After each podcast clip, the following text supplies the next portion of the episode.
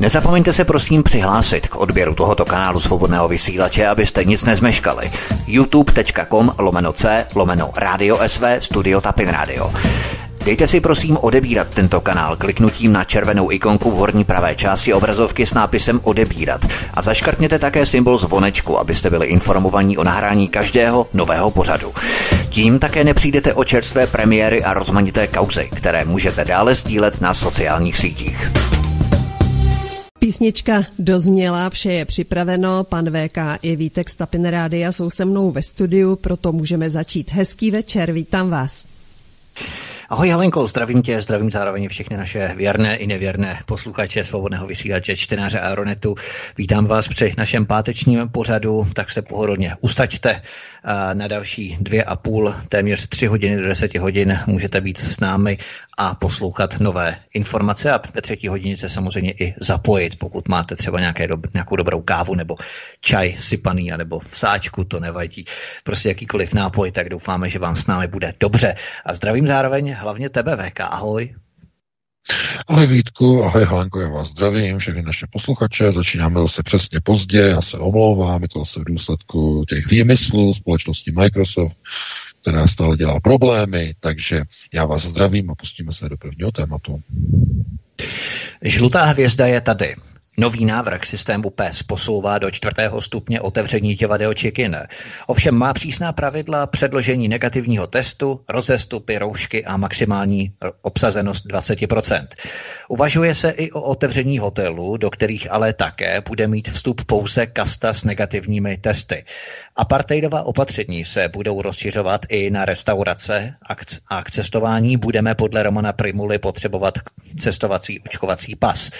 Češi se ale nepoddávají tak snadno systémové covidové lobby, ale například hejtmana Moravskoslezského kraje Ivo Vondráka z hnutí ANO překvapilo, že se chce očkovat pouze třetina zaměstnanců domovu pro seniory na severní Moravě. Takových případů se ale v České republice vynořuje stále více a více. Podrobí se česká Untermensch berlínsko-bruselskému diktátu čtvrté říše. Než se ale vypravíme k samotnému tématu, které bude samozřejmě s mezinárodním přesahem, protože máme tady třeba to video z Louisiany a dvacet tři dalších uh, problémů, respektive uh, nežádoucích účinků, vedlejších účinků v Norsku v rámci očkování, tak než se vypravíme k tomu všemu, já si dovolím na začátku přečíst komentář na YouTube, který nám dorazil od Moniky z Irska, z Dublinu, a který plasticky ilustruje a líčí, co za dystopii urychluje agenda COVID, že jde o naprosto brutální policejní stát, totalitní praktiky vůči nám občanům bez keců. Opravdu budete koukat. Cituji. Zdravím z Dublinu pana V K a spol a všechny posluchače. Děkuji moc za vysílání a za info. Já a můj manžel jsme totálně zničení, co se tady v Irsku děje. Hlavním terčem je Dublin. Garda irské policie v centru města dělají police checkpoint, to znamená stanoviště policejních kontrol, zdržují nás hodinu a půl na cestě z práce. Zastavují každé jednotlivé auto.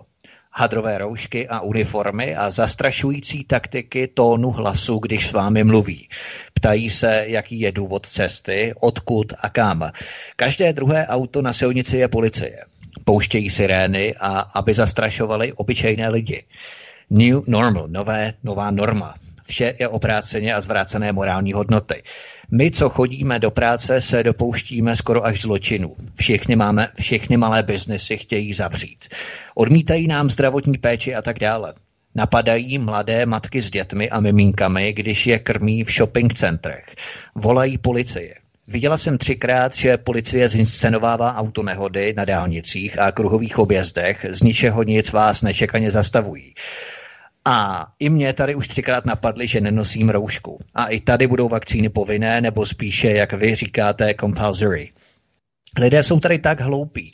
Nikdy předtím vládě nevěřili, ale teď jim najednou věří. A mají totálně vymyté mozky. Bože, já to nikdy nezvládám, když na ty lidi koukám, jak stojí v maskách, na žlutých značkách venku ve frontě. Jenom jsem chtěla říct, že jsem si celou dobu myslela, že v ústavě jsou na prvním místě lidé, nejvyšší soud, prezident a tak dále a tak dále.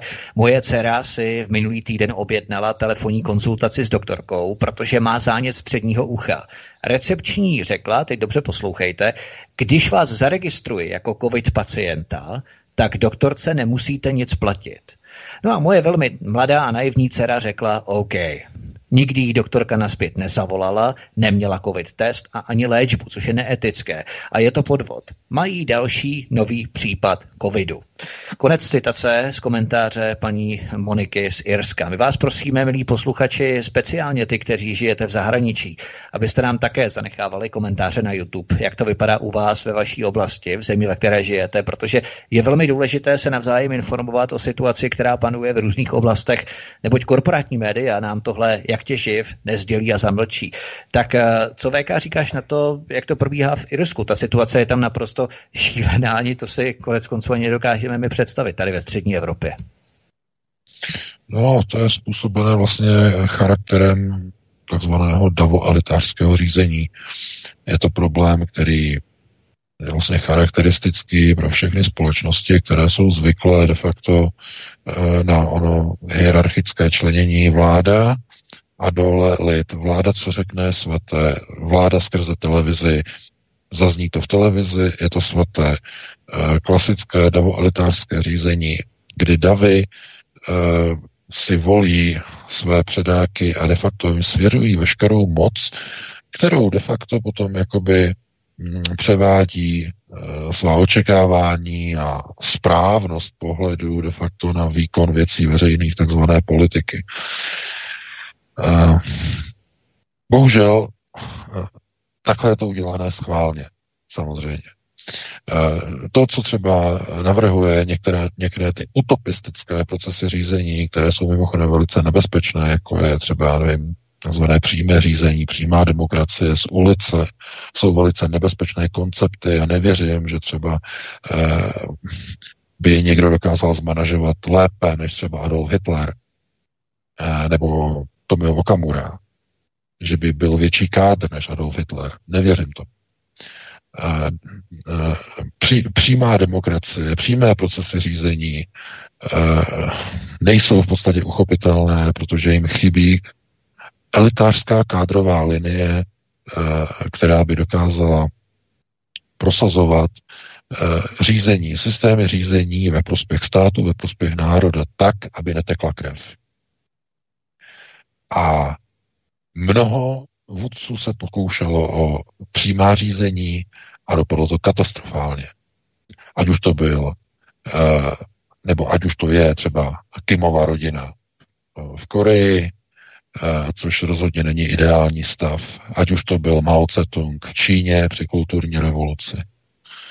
Ať už to byl Pol Pot v Kambodži, nebo někteří, nebo nebudeme jmenovat všechny v podstatě pokusy o přímá řízení, která de facto vždycky skončila tím, že tekla krev a násilí a tak dále a tak dále. Tohle to lidé nechtějí.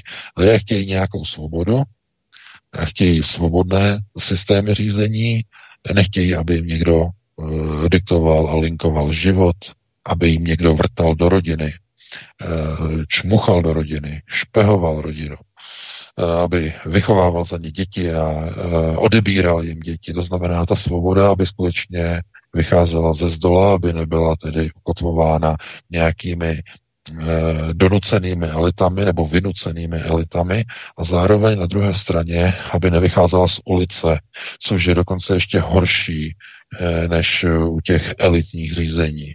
Protože ty elity jsou třeba feudálové, to znamená feudální systémy, tak ty se snaží alespoň tedy udržovat nějaký normál někde, který je přijatelně dostupný tak, aby neohrozil pozici vůdčích elit. Proto i ty vůdčí elity se musí snažit udrž- udržovat například sociální smír v té konstituční monarchii, ať už to byla konstituce, nebo předtím ještě čistě feudální systémy, znamená snaha o jakési vyrovnávání.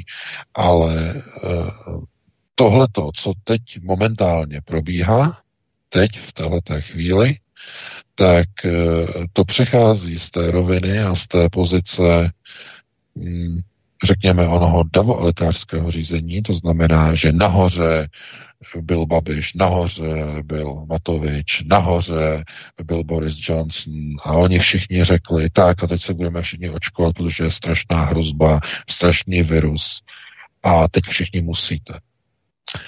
Tato fáze už je pryč. Teď už to není v pozici davolitářského řízení. Teď už procesy řízení přebírá ulice.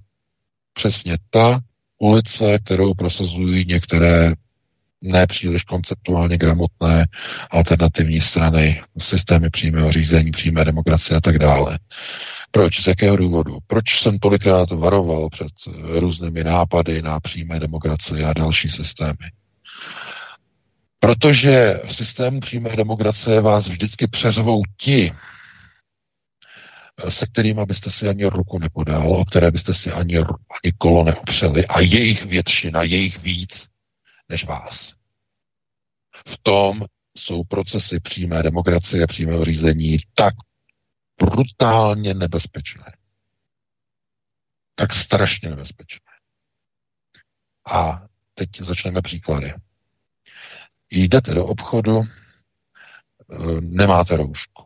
Vyběhne na vás hned skupina důchodců, hned skupina lidí, mladších, starších a začnou řvát, začnou do vás bouchat, začnou vás mlátit, začnou vás vytahovat z obchodu. Fašizace společnosti, vy nás chcete nakazit, vy nás chcete zabít, jak je to možné.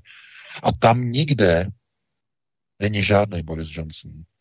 Nestojí tam ani Andrej Babiš, ani Igor Matovič, který ty lidi by kontroloval a řídil. Ne.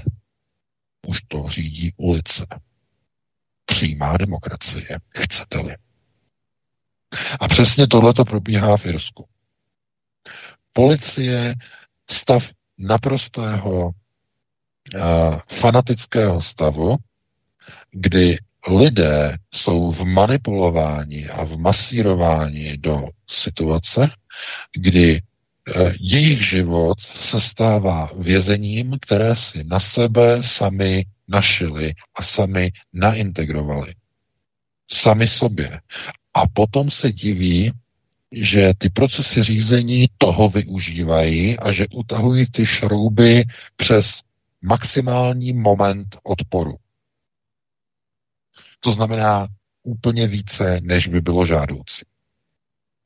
Potom jedete do práce, kontroly, checkpointy a nikdo z těch lidí se už tomu nedokáže postavit. A to z toho důvodu, že tím nepřítelem už není někde někdo, kdo by uh, byl označen jako je to ten despota tam nahoře, který o tom rozhoduje. Ne, teď už jsou to přímo konkrétní lidé, kteří mají oporu v té společnosti. Ať policisté pouze reflektují ten stav na té ulici. To je ten konečný zásadní důsledek. Úplně stejné to bylo při nástupu nacismu tady v Německu. Churavá Výmarská republika, nefunkční, ale republika, ale demokratická, se všema svýma problémama, s obrovským dluhem po první světové válce vůči tedy reparačním nárokům a tak dále, nefunkční. A přišlo najednou ono davoelitářské řízení. Byl nabídnut kádr. Adolf Hitler byl zaštítěn penězi Rothschildovy rodiny z Paříže. Dostal se k moci. Do Do okamžiku, než byl schválen v roce třicet tři takzvaný zmocňovací zákon, kdy veškerá moc byla vložena do rukou vůdce po zapálení Reichstagu jako pretext nebo jako záminka vlastně k přijetí tohoto zmocňovacího zákona, tak do té doby to bylo ono levelové, klasické řízení, to znamená, nahoře byly elity, dole byly davy. Po zmocňovacím zákonu došlo k něčemu, kdy se říkalo, že říše je Hitler. Lid je říše a říše je Hitler. A jedno a to též, to znamená unita. Unitár. Unitární chápání moci. Jeden je všichni. Všichni jsou jeden. A chápání unitáru je de facto přesně ten okamžik, kdy e, začíná vlastně docházet k tomu, že ti lidé, kteří jsou dole, se chápou jako součást celku, sou, součást unitáru. Tím vzniká ono uliční řízení. Každý poslední bezzemek, každý pohůnek, který na té ulici, který měl uniformu Freikorps, okamžitě se cítil, já jsem Hitler, já jsem součástí. A dneska, když se podíváte na ulice, když se podíváte do obchodu, tak tam vidíte lidi, kteří všichni nosí roušky, všichni nosí znak eh, onoho, řekněme, systému, který byl zavedený elitářsky, ale dneska už je to záležitost ulice. Protože ta ulice dneska vás za neposlušnost zabije, zmlátí, zlinčuje. A už to je. A co se z toho stává? Bezstrukturní řízení. Hm. Aha, jsme doma. Proto ve chvíli, kdy jedete do práce, jedete z práce, obrovské checkpoint, checkpointy a tam stojí třeba sto, dvě stě, tři sta aut a ta auta kontroluje třeba pět nebo deset policistů. Mnohem méně než je těch občanů. Jenže ti občané jsou součástí onoho řízení. Nikdo si nedovolí vystoupit proti onomu uličnímu sboru, protože všichni ti, jsou, kteří tam jsou, jsou součástí onoho uličního řízení. Všichni přistoupili na hru o covidu. Úplně všichni. Všichni nosí ty roušky, všichni dodržují rozestupy, všichni dodržují předpisy, všichni si myjou ruce, všichni, když jsou antigenní testy, tak skoro všichni, vysoce přes devadesát procent se dostaví na testování, viz tam na Slovensku. A tím už není potřeba, aby bylo ukotvováno ono klasické eh, horně-dolní řízení, to znamená davoelitářské. Už to není třeba, protože vzniká přímé řízení. Přímo z ulice. A proto už nemusí systém řídit premiér, ale řídí to hlavní hygienik, který vydává předpisy. Takový ten první, druhý, třetí, poslední, že jo, ve státě. Nevolený nikým a tak dále. Nebo hlavní hygienička, že? Včera, paní Rážová. To znamená, e, najednou ty procesy řízení, co se s nima děje? No jdou dolů. Už není potřeba je držet nahoře, jdou dolů. A kam dolů? Kam až dolů? No, e, tak k hlavnímu hygienikovi, k hlavní hygieničce, no ale tam to nestačí, to jde ještě více dolů. No kam dolů? Kdo tam je dole? Obyčejní policisté. Na okrscích. Tam dole. V těch městečkách, obcích.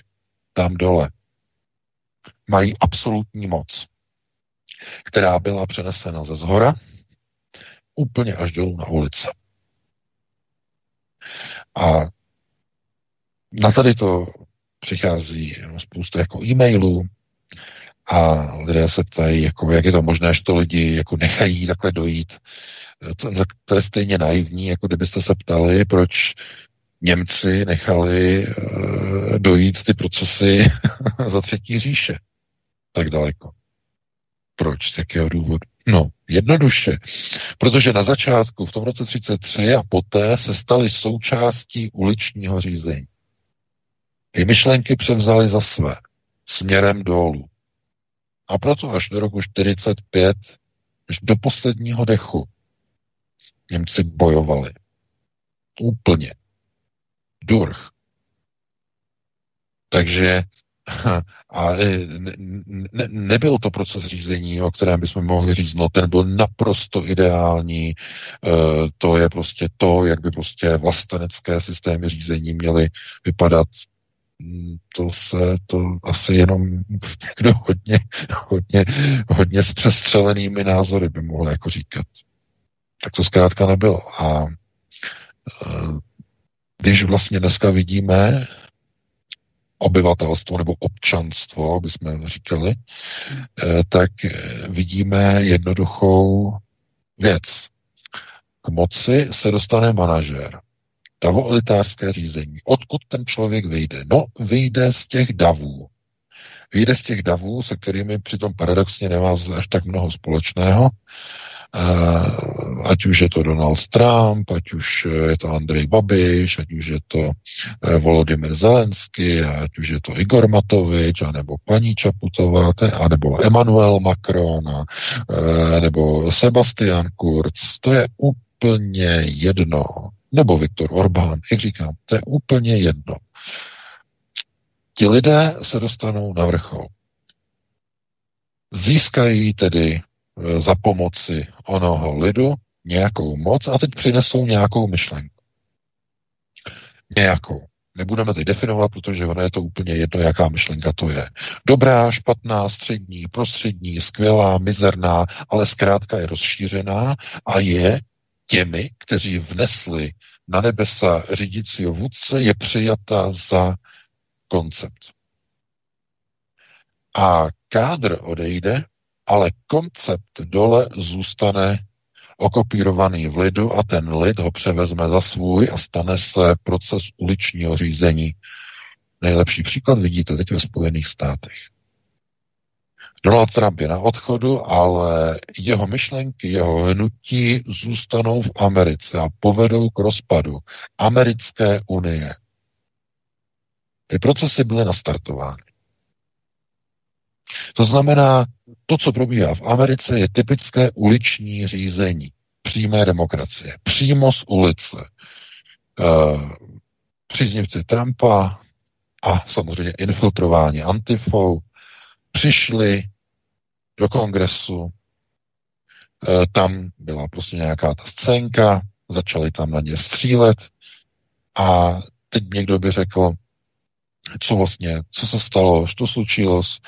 No, stalo se zkrátka to, že místo toho, aby tyhle ty procesy šly ze zhora, aby do toho kongresu přišel Donald Trump, který tam už nebyl teda ale hodně dlouho, naposledy od vlastně okamžiku, to byl ten přednes projevu o stavu Unie minulý rok, tak místo něho tam přišel dav jeho příznivců. Co to znamená? No ano, přímá demokracie, přímo z ulice. Přijme ze zdola. A teď ten Trump musí dělat to, že musí ten dav brzdit. Což je velice sympatické, ale on si neuvědomil, že je to úplně uh, stejné jako v jakémkoliv jiném davoelitářském řízení, které dojde na svoje pomezí a myšlenky, které ten elitář měl, se okopírují směrem dolů. To znamená, že v tom vleku toho systému je to úplně už stejné, jako právě tady v Německu někde počátkem roku čtyřicet pět. Ten stav byl tak nastavený, že i když už válka byla prohraná, tak nebylo připuštěno si připustit, že ta válka je prohraná. Nebylo připuštěno, protože ten dav tomu věřil takovým způsobem, protože vůdce vložil do toho lidu ideu. A ta idea přežila i vůdce. A našla potom své zhmotnění ve čtvrté říši, v Evropské unii a tak dále, tak dále. To bylo na jinou diskuzi, ale to je idea, která byla překopírována do uličního řízení. Schválně neříkám přímá demokracie, protože to je nesmysl, by bylo o nacismu mluvit jako o přímé demokracii, ale z jejich pohledu tehdy, kdybyste řekli, jaký systém řízení je nejdemokratičtější, no tak je to ten lidový, je to ten dělnický. Asi by to nikdo nerozporoval, jenže s o ním, řekněme, nacionálním, nacistickým, ale ne tím, řekněme, národ na prvním místě, ale s tím skutečně nacistickým řízením, to znamená likvidace ostatních, kteří nesouhlasí s našimi tezemi. To už, potom pozor, to už není e, národní řízení, to je nacistické řízení. No a e, samozřejmě, že e, tyhle ty procesy se okopírovaly velice dobře a velice důkladně do všech podobných systémů, ať už To byla velká říjnová socialistická revoluce, kde v podstatě znovu davolitářský proces řízení, který nakonec se dostal směrem dolů jako davové řízení, což bylo vlastně úmyslem nebo účelem, davovým řízením, uličním řízením si prošlo i Československo po roce čtyřicet osm, kdy lidé, mladí budovatelé z ulice, svazáci skáněli lidi a pojďme budovat republiku, pojďme budovat průmysl, pojďme sklidit lány a pole. Mladí lidé, že přímo ulice se organizovala při budování socialismu po roce čtyřicet osm. Potom to samozřejmě vyčichlo, potom to vyšumělo, to nadšení už bylo v polovině pěta, v roce padesát pět, později to už v podstatě to nadšení jakoby opadlo, ale ten začátek zkrátka bylo, to bylo klasické uliční řízení. No a dneska, my když se na to vlastně díváme, tak vidíme s covidem úplně to samé. Už to nemusí být jenom ten elitář, který nahoře říká, vy musíte dělat tohleto a tohleto a tohleto a tohleto a tohleto, protože je to třeba tak a tak a tak. Ne, dneska už to přímo po vás vyžaduje váš rodinný příslušník, váš kamarád, vaše kamarádka, váš kolega v práci. Ty musíš mít roušku, ty nemáš roušku, tady máš dezinfekci, musíš si umýt ruce, tohleto, ty si nedržíš odstup, běž ode mě, dva metry musíš být ode mě. To znamená, ti lidé to přijali za své, dole lidé na ulici. A ti policisté, kteří to jako kontrolují, ti jsou jenom obrazem té společnosti. Obraz. Je to úplně zjevné a samozřejmě, že lidé, kteří jako mají trochu jako e, rozumu, tak nad tím přemýšlí, jak je to možné, jak je to dovolené, že přece tohleto není už svoboda. Ano, máte pravdu, to už není svoboda. Když jedete a tam prostě hlídky, policie, každého kontrolujou, to je samozřejmě despotický systém řízení. Ale nikdy by k němu nedošlo, kdyby ten národ k tomu despotickému řízení neměl sklony a předpoklady. Protože k tomu, aby mohl někde vzniknout despotický systém řízení, k tomu musí být taková drobnost. A víte, jaká je to drobnost? Ochota obyvatelstva. Ochota obyvatelstva. V Americe je k té ochotě ochotno padesát procent Američanů. To je obrovské číslo, ale skvělá informace na tom je, že ta druhá polovina je schopná vzít zbraně a postavit se na odpor. To je ta skvělá zpráva z Ameriky. A co v té Evropě? Kolik lidí se postaví na odpor, když šílený experimentátor z Trnavy nažene kompulzivně na hromadné testování všechny občany e, té země pod Tatrami. Kolik lidí se tomuto procesu, to znamená, kolik z nich se tomu procesu postaví na odpor. A to způsobem, že jednak nejdou, samozřejmě, že to budou ignorovat, a zároveň, že se ozvou způsobem, že svolají třeba, nebudeme přehánět, milionovou demonstraci do Bratislavy. To není moc, tak pětimilionový národ, tak nebude milion, milion čtvrt. Ne. Na tom Slovensku přišlo se podle oficiálních statistik očkovat přes devadesát, teda očkovat, pardon, testovat při tom plošném testování přes devadesát procent obyvatelstva. A teď můžeme říkat, že to je propaganda, že to bylo mnohem méně a tak dále a tak dále. Ale pozor, pozor, pozor, pozor. Tady jsou, to si můžete ověřit jednoduše, to jsou statistiky na, eh, oni mají vlastně takové vlastně jako ty svodky že v době vlastně, kdy, to ne, kdy lidi jako byli doma, tak to neměli placené ze zdravotního pojištění ani sociál. Takže si to museli jako všechno doplácet. Jako samopláce. A z těch statistik se to na webu dá věc. Kolik tam bylo.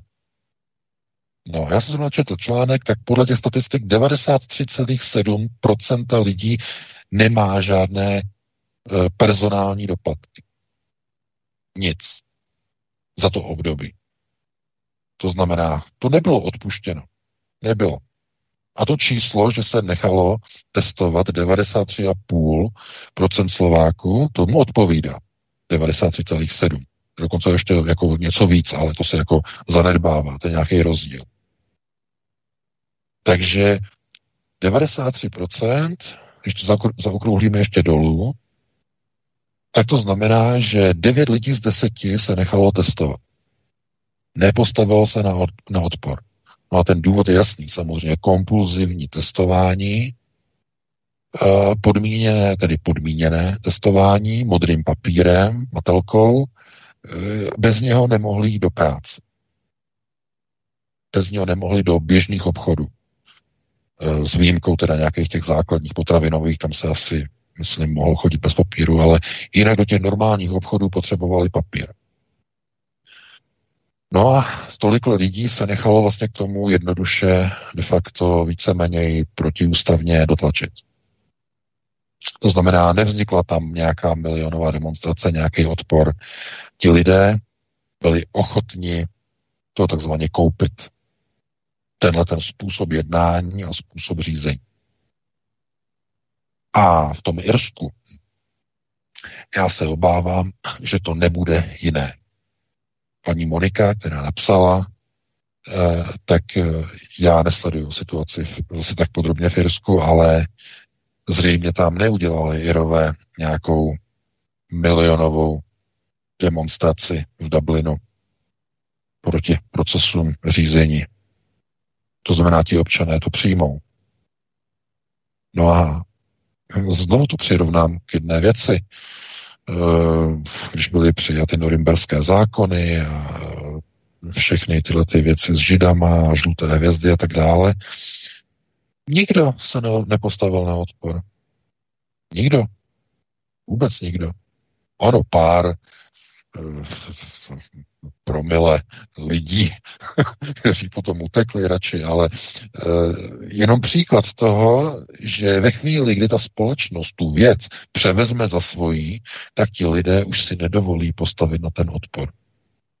Protože dokud je to jenom někde nahoře, u toho vůdce, který třeba udělá nějakou botu a všichni dole ho nenávidí, no tak to se okamžitě projeví na odporu na těch demonstracích. Okamžitě. To je hned v ulici, venku, protože nezdílí tu hodnotu a nebo nesouhlasí s tím povelem, který ten kádr nahoře dal a vydal. Ale v případě covidové hrozby těm příkazům všichni věří. Všichni vědí, že virus, všichni souhlasí s tím, že roušky, všichni souhlasí s odstupama, všichni uh, žijou hygienické tyhle ty mytí rukou a tak dále, a tak dále. A vlastně ten výsledek je o tom, že už není potřeba toho vůdce, toho elitního kádra nahoře, protože ten proces se stává dole mezi těma lidma, bezstrukturní. To znamená, řídí se sám. Samovolně ulicí. A mně z toho není dobře, samozřejmě. Protože tady jenom popisujeme stav de facto davolitářského řízení a onoho přímého, chcete-li, uličního řízení. A pokaždé, když řízení propadne dolů na ulici, je to katastrofa pro národ a pro jeho svobody zejména. A je to jedno, jestli je to v Irsku kvůli covidu, nebo v Německu kvůli nástupu nacismu, nebo na Slovensku kvůli nástupu onoho vůdce z Trnavy. To je úplně jedno, to je, to je fuk, protože Můžou, může to být milion podob, ale ten důsledek toho řízení je stejný. Dole ty davy vezmou systém řízení daný ze zhora za svůj a začnou se řídit jeho diktátem, jeho pravidly a tezemi. Už není potřeba, aby nad vámi stál vůdce, elitář, protože ta ulice už si ta pravidla vzala za svá a řídí se jimi do důsledku a dokonce je na svých občanech ulice vynucuje. To je přesně ten okamžik, když na vás někdo skočí, někdo na vás začne řvát na ulici, to je, ta, to je ten systém onoho přímého řízení. Přímo z ulice. Já vím, že jsem se takhle rozpovídal, velmi zásadní, velké téma, ale já vidím něco podobného, de facto je s otázkou Donalda Trumpa u lidí, kdy řekněme, některé teze propadly úplně až dolů v Americké republice a teď už probíhají bez účasti Donalda Trumpa. Úplně bez jeho účasti. A jestli je to dobře? Ne, není to dobře. Protože ten Trump je proti násilí, Trump nechce nikde žádná povstání, nechce nikde žádné násilí, chtěl jenom zkrátka udělat Ameriku lepší, chtěl, aby Amerika byla více pronárodně řízená, Amerika na prvním místě, aby Američané měli přednost při získávání práce, aby domácí produkce netrpěla na úkor dovozu, importu v rámci globalizace, globalizačního trhu. To znamená, to byly teze, které jsou velmi ideální a nebo pro národní proces řízení ideální, ale ne ve chvíli, kdy vůdci vypadnou z rukou, vůdce padne u Alama a ty procesy řízení spadlo, spadnou dolů na ulici. Chopí se jich ulice. Proces řízení, uličního řízení. A je velice pravděpodobné, že dvacátého ledna se něco stane ve Spojených státech, ale pozor, už to bude bez účasti Donalda Trumpa. Bez jeho účasti. A já bych znovu chtěl zdůraznit, že nespojujte Donalda Trumpa s tím, co se děje někde na ulici, co se děje někde v nějakých demonstracích, protože to už je uliční řízení, které je vysoce nebezpečné. Jako ne pro nás v Evropě, ale pro samotné Američany. Protože v okamžiku, kdy tyto procesy řízení propadnou na ulici, v Americe vypukne občanská válka. To není o tom, jestli, to je o tom, kdy. A my bychom mohli třeba ještě jako nějakým způsobem jako zabrousit i do tady toho směru, to znamená, kde se udělala nějaká chyba, jestli vůbec byla někde nějaká šance, ano, samozřejmě, že byla šance, bylo spoustu šancí na pokračování onoho budování Ameriky, jednoznačně, ale došlo k věcem, které jsou za horizontem něčeho, co by bylo stravitelné, za horizontem řekněme únosnosti pro veřejné publikování, protože jste možná si všimli, že Nancy Pelosi oblékla obleček fialové barvy. Obleček syntézy. Modrá a červená. To je signál kabaly. Je to triumf, vítězství. Purpurová barva. Triumf. A ten se kupuje pouze krevními obětmi, mučením malých dětí, krevními obětmi, tisíci obětmi, čímž došlo k prolomení iterace. A teď v téhleté chvíli nemůžeme nic dělat. Takhle. Strašně rád bych vyslal nějaký pozitivní signál. ale nemůžu prostě tleskat uličnímu řízení, že je jasné, jakým způsobem skončí. Takže já bych tady to téma teda ukončil, máme dvacet nula devět, pustili bychom se do nového tématu, Vítku, a ty ho uvedeš náležitým způsobem. Dobře, tak já ti dám pauzu na oddech, no. V K, abyste se mohl občerstvit a trochu i napít. A já uvedu to téma, protože na Infowars vystoupil taky Steve Pečenek, což je velmi zajímavé. Za chvilku sdělím, co on v podstatě tam řekl. A ta situace s Donaldem Trumpem vypadá beznadějně, ale zároveň je to velmi zajímavé a můžeme se dočkat lecjakých překvapení. Donald Trump tedy, jak si řekl symbolicky, u města Alamo skončil beznadějný boj proti obrovské přesile nepřítele, stejně jako obránci stejnojmenné pevnosti.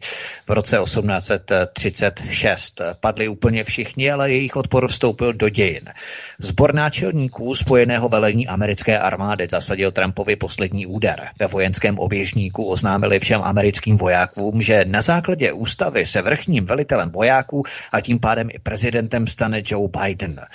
Deep State podle všeho triumfálně zvítězil. Po Trumpovi možná zůstane ve Spojených státech jediný podmínek, a to právě zeď na mexické hranici.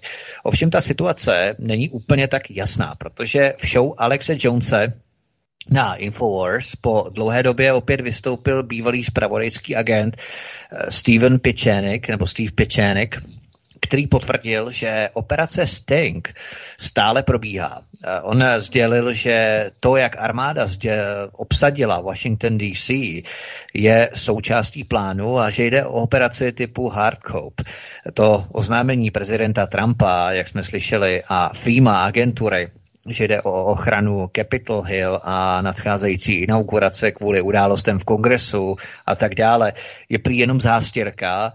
A Steve Pečenek uh, oznámil v Infowarsu Alexe Jonese, že Joe Biden, jeho syn Biden i Nancy Pelosiová, stejně tak jako dalších čtyři sta osob, včetně Mitta Romneyho, všichni vlastizrádci budou neprodleně zatčeni. Tu operaci řídí Cyber Command Centrum a provádí speciální jednotky. V nejbližších dnech bude prý operace dokončena.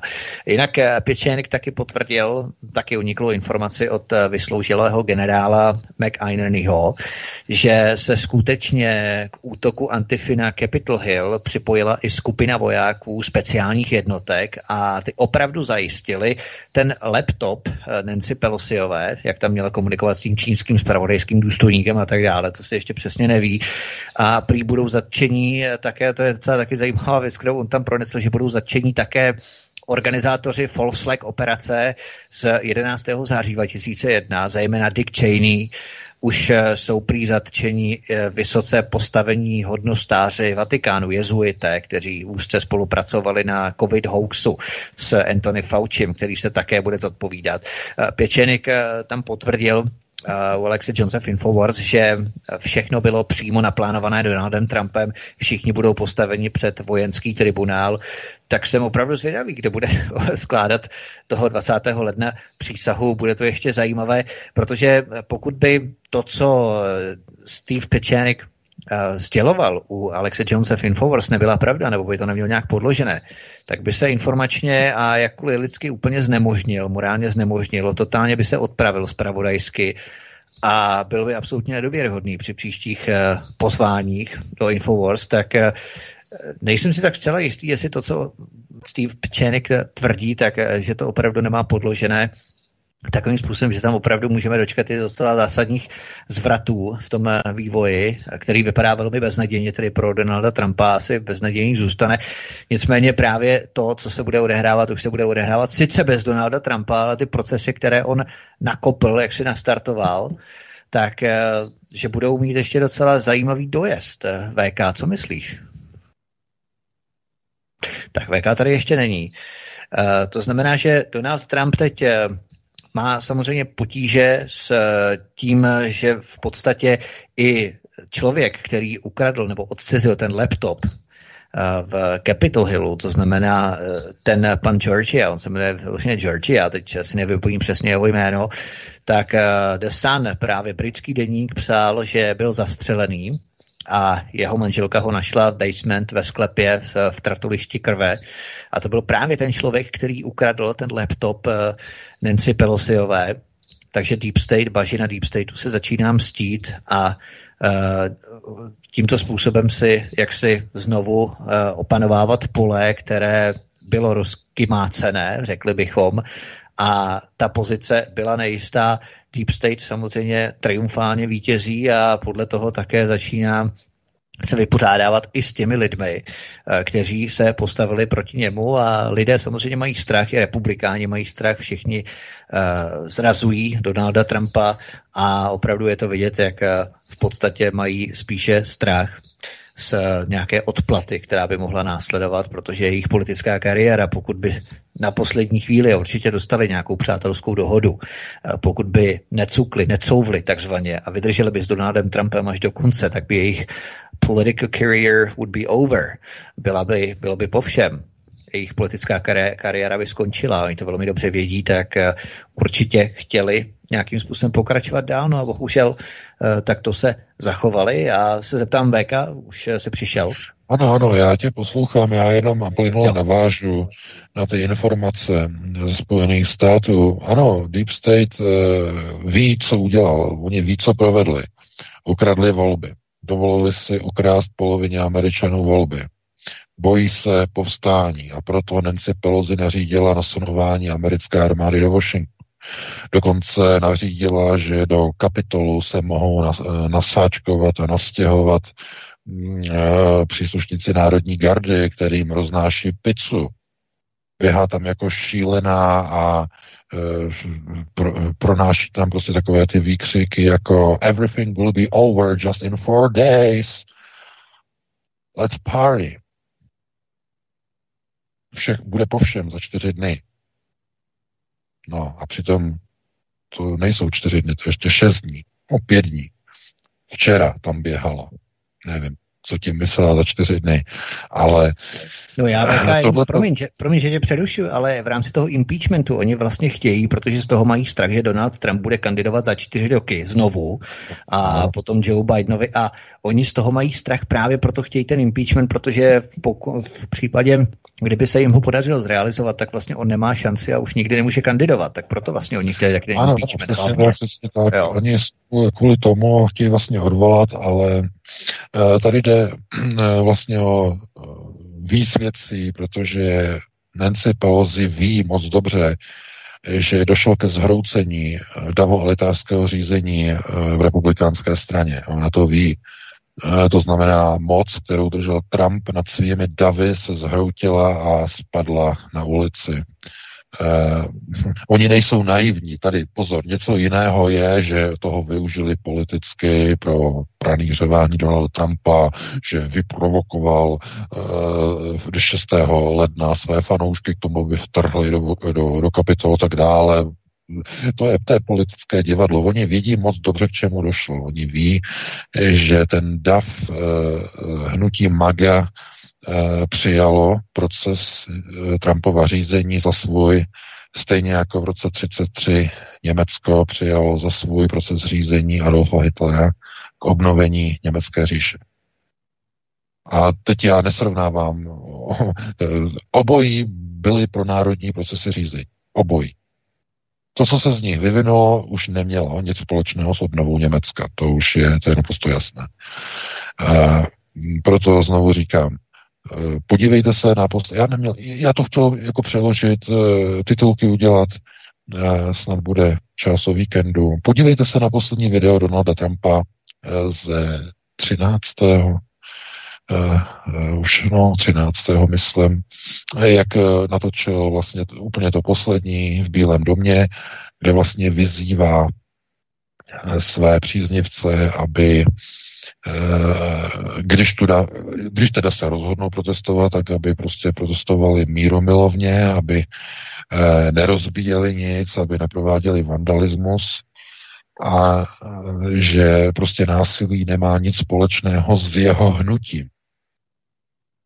To je to klíčové, dámy a pánové, v tom jeho projevu. Uh, že pokud tohle to děláte, you are not part of my movement. Pokud tohle to provádíte, nejste součástí mého hnutí. To je potvrzení dravolitářského řízení. A je to potvrzení toho, k čemu došlo. Donald Trump, jakožto elitář, byl davem v roce dva tisíce šestnáct vynesen na vrchol. Vytvořil ideu hnutí MAGA. A tato idea se okopírovala dolů do členské základny, na kterou dnes se zdviženými prsty a rukou členové MAGA přísahají, jako přísahali Adolfu Hitlerovi, jako přísahali Josefu Stalinovi, jako přísahali Mao Tse-tungovi. To znamená, ten proces řízení se dostal dolů na úroveň ulice, uličního řízení. A problém je v tom, že uliční řízení je už bezstrukturní. Což je v případě násilných protestů katastrofa, protože jestliže je bezstrukturní řízení hnutí, které je dokonce politické, tak to nemůže dopadnout dobře. Poteče krev. To nemůže dopadnout dobře. Protože davy potřebují řízení. Pokud dav nemá řízení, řídí se bezstrukturně, nemůže to dopadnout nějak dobře. Nikde. Za žádných okolností.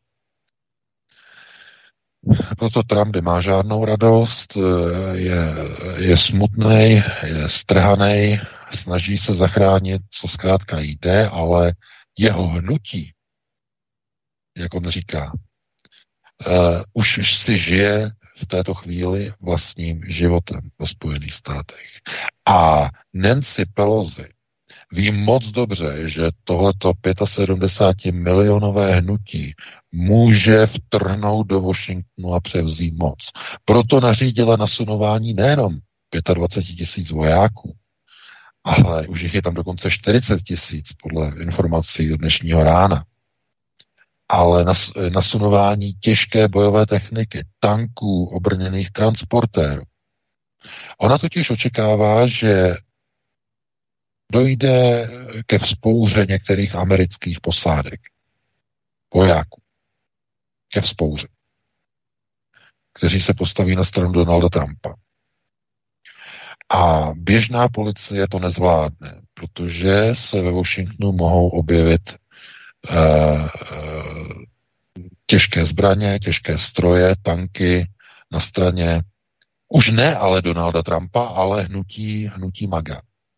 Hnutí Donalda Trumpa, které ale už se řídí do značné míry bezstrukturně. Kdo teď řídí hnutí, hnutí MAGA? Kontrolní otázka. Donald Trump už nemá dokonce ani ten Twitter, aby mohl koordinovat své davy. Už ani ten nemá. No, lehce působí na Gebu, Parler mezi tím e, ukončili, e, že jo, šéfové Twitteru a hlavně Amazonu. Takže on už nemá doslova ani kontrolu ani nad tím svým hnutím. Takže, takže kdo řídí to hnutí? No to už se řídí samo. Za část toho hnutí vystupuje uh, Lynn Wood, uh, právník z Georgie, za část hnutí, uh, tedy za hnutí, to je zase další uh, druh, nebo další skupina uvnitř hnutí MAGA je hnutí We the People. A tam vlastně představuje hlavně takovou tu sílu eh, eh, ona právnička, eh, no, teď si nemůžu, Sidney Powell, ano, Sidney Powell, je tam Lynn Wood, je tam i generál Michael Flynn, taky ve hnutí With the People, a ti představují takovéto militantní jádro, které je v podstatě ono je samostatné, ale víceméně nabalené na hnutí MAGA e, a tam zaznívají opravdu velmi drsné. No, konec konců generál Michael Flynn vyzval k aktivaci stanného práva, vyzval Trumpa, aby udělal stanné právo. E, Lynn Wood dokonce vyzval k zahájení poprav některých zrádců v americkém kongresu, z řad demokratů. E, to už je revoluce. To už je typické uliční řízení, kdy dochází vlastně k procesům eh, de facto onou tou vojenskou cestou, popravy, likvidace, přebírání moci. No ano, klasika. To znamená, jako tady v Německu, noc dlouhých nožů, uchopování moci, likvidace jednotek S A, eh, jako v Sovětském svazu, eh, akce proti, eh, že jo, uchopování moci, boj o moc, když uh, odešel Lenin, uchopení moci Stalinem, čistky a tak dále. Uh, Mao Tse-tung tyhle ty problémy neměl, protože ten zlikvidoval po nástupu k moci úplně všechny své konkurenty, je nechal postřílet, takže ten to měl úplně jednoduché, uh, úplně, úplně na pohodu, jak se říká. Uh, takže tohle to je, to je typický příklad toho, uh, kdy uh, v Americe no teď vidíme momentálně něco, co uh, už uh, má charakter samovolného řízení přímo z ulice a Donald Trump, uh, Donald Trump s tím naprosto nemá nic společného. Nespojujte opravdu Donalda Trumpa s věcma, jako je výjimečný stav, s věcma, jako je povolávání armády, s věcma, jako je vyhlášení stanného práva, s věcma, jako je zatýkání někde nějakých osob a na poslední chvíli. To nevím, kde se to bere, tady, tady, tady ty věci, tady ty, to není Trumpův styl. Trump vyšel z nejvyšších struktur New Yorku, je členem Chabadu Lubavič, jeho rodina je členem Chabadu, co, co je, co, on nemůže překročit stín Chabadu, je vyloučeno. A on ví, že nemá podporu Chabadu, protože už je to vidět. A udělal samozřejmě velkou chybu, protože nebyl na sjezdu AIPECu e, v loni na jaře. No, Joe Biden byl. Donald Trump ne. Udělal brutální chybu a takhle to, takhle to dopadlo. Takže neodpouští se, neodpouští se. E, nedáš ruku, křivě se podíváš na věrchušku, okamžitě končíš.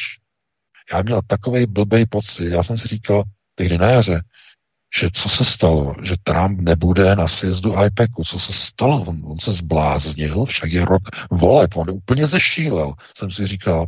Pak jsem si řekl, Uh, no to stejně asi bude jedno, protože je covid všude a tak dále a tak dále, ale, ale, ale pozor, pozor, pozor.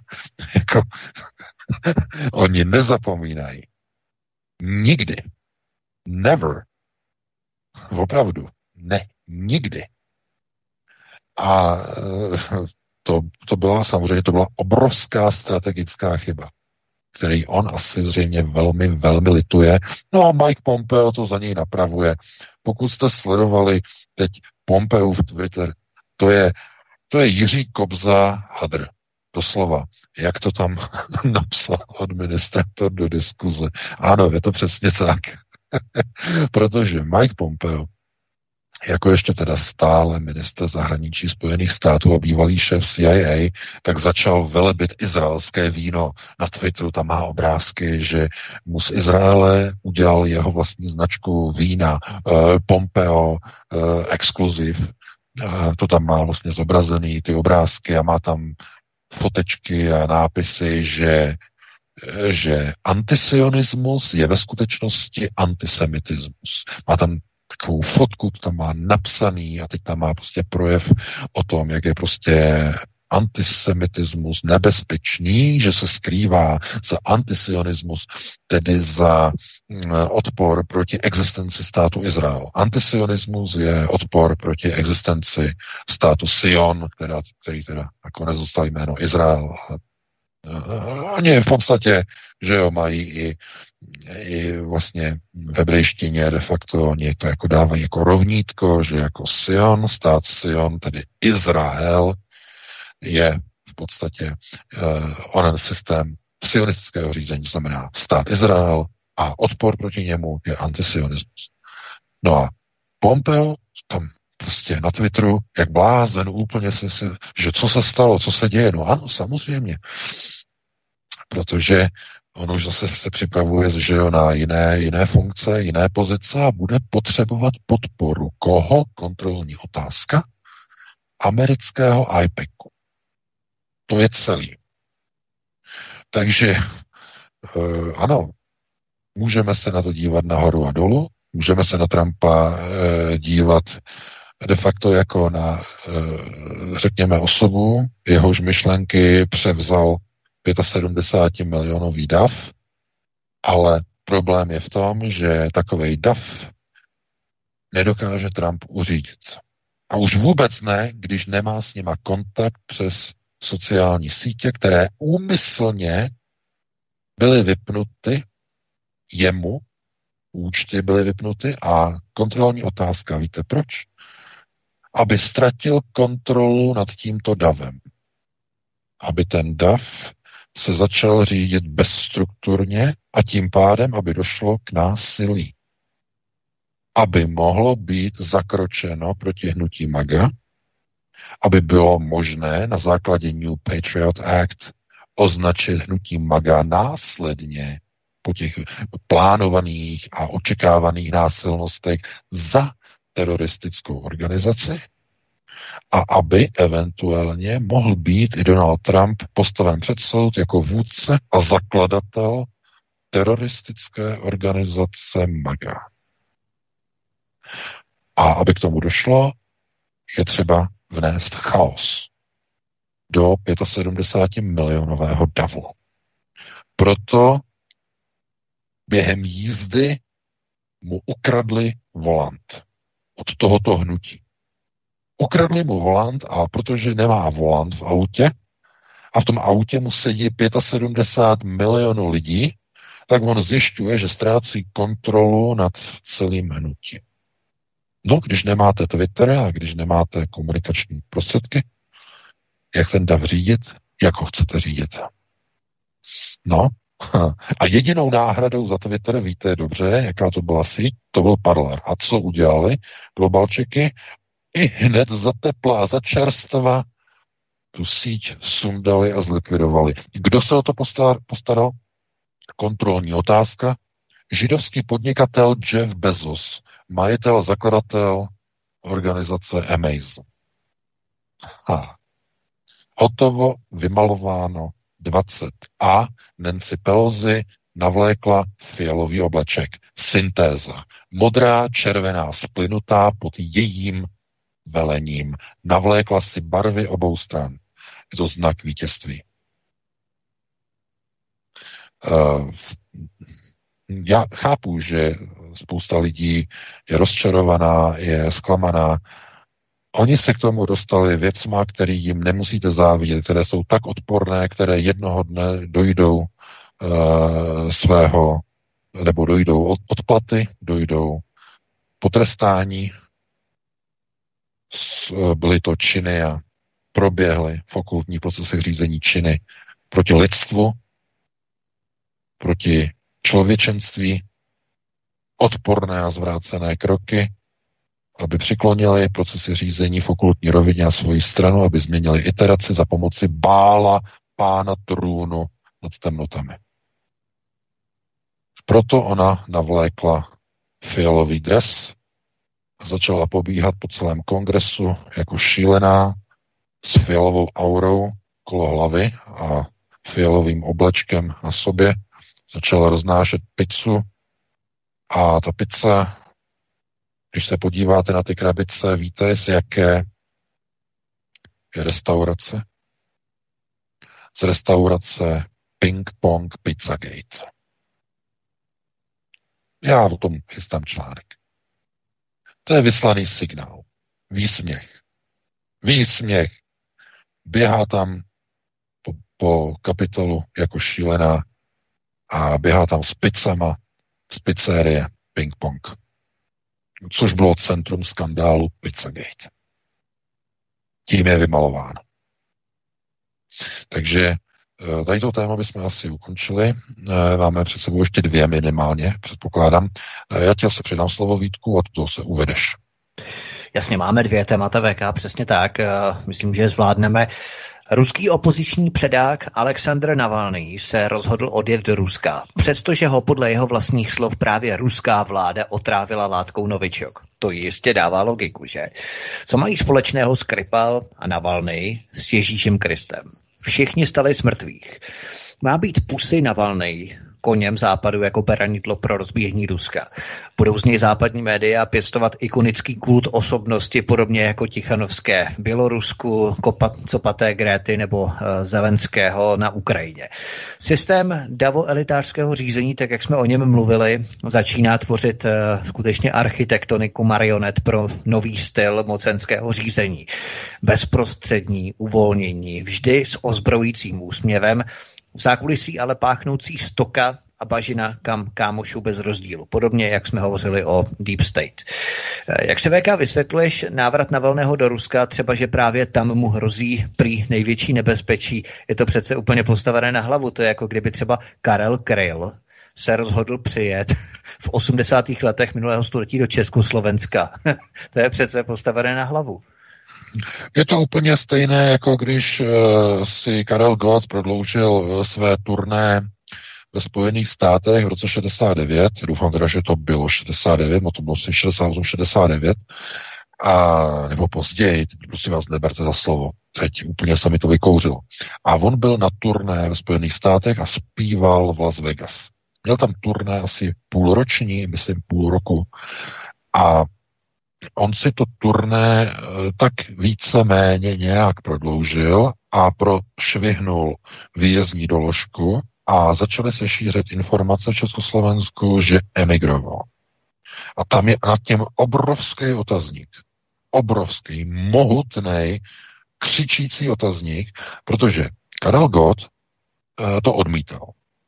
On úplně až do konce svého života říkal, že nechtěl zůstat, ale že tam chtěl e, v podstatě co nejvíce e, poznat jednotlivé zpěváky. On se tam samozřejmě setkal s Frankem Sinatrou, e, tak chtěl maximálně teda v té Americe zapůsobit a získat zkušenosti a také, přiznejme si, že jo, peníze, protože začínal, že jo, začínající zpěvák, honoráře tam byly e, určitě zajímavé, minimálně na ty podměry, tedy jako zpěváku ze socialistického sektoru. E, takže to mělo několik rozměrů, ale to přetá, přetáhnutí té výjezdní doložky skutečně vedlo k tomu, že to jako mohlo být považováno jako za emigraci a on samozřejmě, že ne, že ne.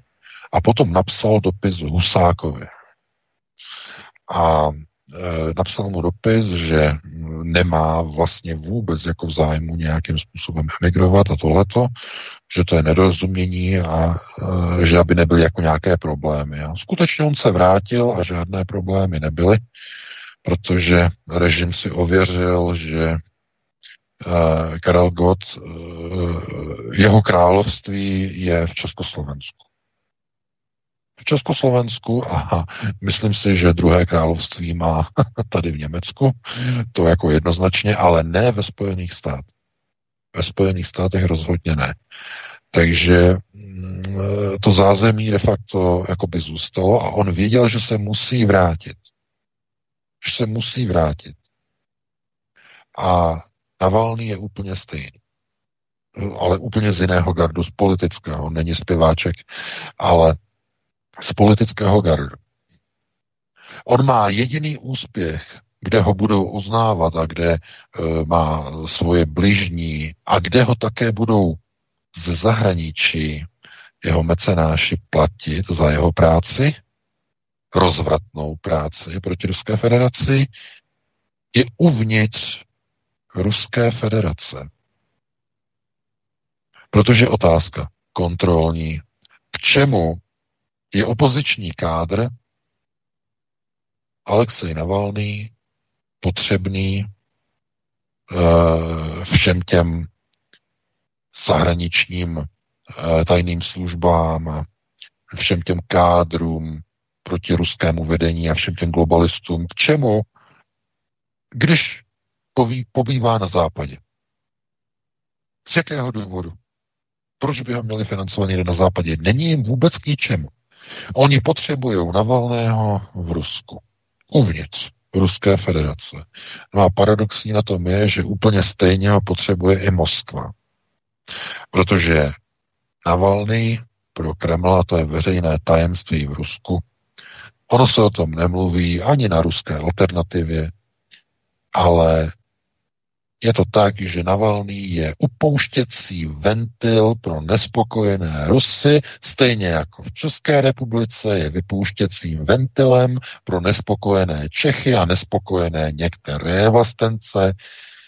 Jiný politik a jiná politická strana, kterou nemusíme jmenovat.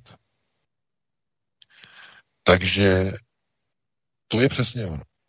To znamená, má účel v Rusku. Když bude v Rusku, bude ve svém. Bude někde jinde, bude to v Německu, bude ve Švýcarsku, bude v Británii. Ne, ne, ne, ne, ne. Tam už je nepotřebný. Globalčiky ho nepotřebujou na západě, potřebujou ho v Rusku. A protože je pod kontrolou, potřebuje ho i Kreml. Protože oni vědí, jaký je Navalný. Oni potřebují Navalného. Proto si všimněte, že když je vždycky nějaká taková ta, ta happeningová demonstrace v Moskvě, kterou pořádá Navalný, tak to má vždycky úplně stejný až idylický průběh. Zatknou patnáct lidí, ozbrojené jednotky, že pořádkové síly O M O N, zatknou patnáct lidí, jedním z nich je Navalný. Navalný, že jo, všichni kamery, že jo, byl zatčen, zatčen, zatčen, za dva dny je propuštěn, napíšou článek, že byl propuštěn, dostal pokutu za něco, někde, něco nebylo povoleného, někde uh, něco porušili, pokuta. No jo, ale co těch čtrnáct lidí, co bylo zatknuto spolu s ním? No, o těch už se nehovoří. Ti totiž už nemají tahle privilegie. To je trochu něco jiného. Proto se musíte uvědomit, že nebylo náhodné, když došlo k otravě Navalného tak, že Kreml hned okamžitě aktivizoval všechny telefonní linky a hned schvaloval převoz Navalného sem do Německa, protože bylo jasné, že, že musí přežít, nesmí se mu nic stát, za každou cenu musí přežít. Tohle to by neudělali pro skutečného opozičníka, dámy a pánové. Ne, v žádném případě. Kdyby bylo v zájmu, aby zemřel, tak už zemřel před mnoha a mnoha a mnoha a mnoha lety a nedělali by to tak způsobem, že se jim to nepovede, že mu dají třeba malou dávku někde něčeho. Ne, ne, ne, ne. Tak to nefunguje. Když se ruská K G B chtěla kdykoliv, kdekoliv někoho zbavit, tak to udělali takovým způsobem, aby byl vyslán signál. A tak důrazný signál, že to potom oběhlo třikrát okolo planety. Jak to byl silný signál, jaké echo tím bylo vyvoláno. To znamená, není třeba dělat prostě z ruských tajných služeb nějaké amatéry, nějaké idioty, kteří prostě neumí ani, ani oddělat nepohodlného člověka. Je, ale novináři samozřejmě, že mainstreamoví novináři, že jo, ruská tajná služba je tak neschopná, že namažou na kliku Sergeje Skripala u jeho domu v Salisbury jedovatou látku. Ta látka je tak neschopná a tak neúčinná, že přežije on i jeho dcera, která se toho taky dotkla. Dobře, neúspěch. Uběhnou dva roky, znovu použijou novičok, který namontujou do spodního prádla Navalného. On se svalí, skolí v letadle a přežije to znovu. Novičok neměl úspěch. Opravdu. Tohleto, a víte, a novináři a o tom napíšou, jako, že prostě, že se to nepovedlo a že to nebylo účinné. Oni, oni jsou tak tupí, že si opravdu myslí, že když se ruská tajná služba chce někoho zbavit, že je to banda amatérů. A víte, tohleto je jenom důkaz toho, že Navalnému v Rusku nehrozí naprosto nic. Jemu nehrozí dokonce ani to, že by ho někde na přechodu srazilo nějaké auto, nějakého nepozorného řidiče, protože má takovou ochranu, na každém kroku má tolik strážných andělů v uvozovkách, kteří sledují jeho kroky, aby se mu nic nestalo, protože je velice potřebný jako prověřený kádr pro upouštění tlaku v ruské společnosti. Takže takhle bych na to odpověděl, no a pustíme se ještě do jednoho tématu. Vítku, jestli máme teda ještě jedno téma, tak ho ještě rozvineme. Green New Deal jeste červy.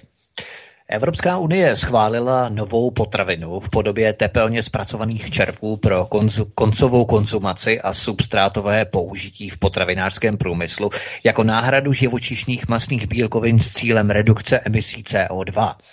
Je to prý kvůli pandemii covid devatenáct, která narušila světový obchod s dodávkami krmiv pro jateční zvířata. Na řadě je převýchova obyvatelstva ke konzumaci červů a hmyzu kvůli Green New Deal, plánovanému nasunování nepodmíněného příjmu a zákazu chovu zvířat pro jateční účely pod zástěrkou ochrany klimatu.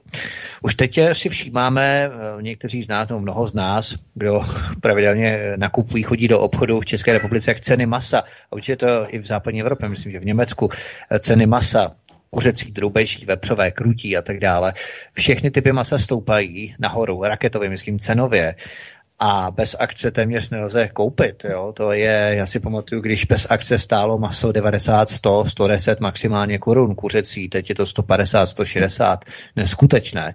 Za chvíli bude maso jako za války exkluzivním prvotřídním zbožím, nedostatkovým zbožím, na které budou mít jenom bohatí a ostatní plebs bude požírat červy od Evropské unie a tvářit se, že to je nový trend, nové myšlení. Ten, kdo je in, žere červy.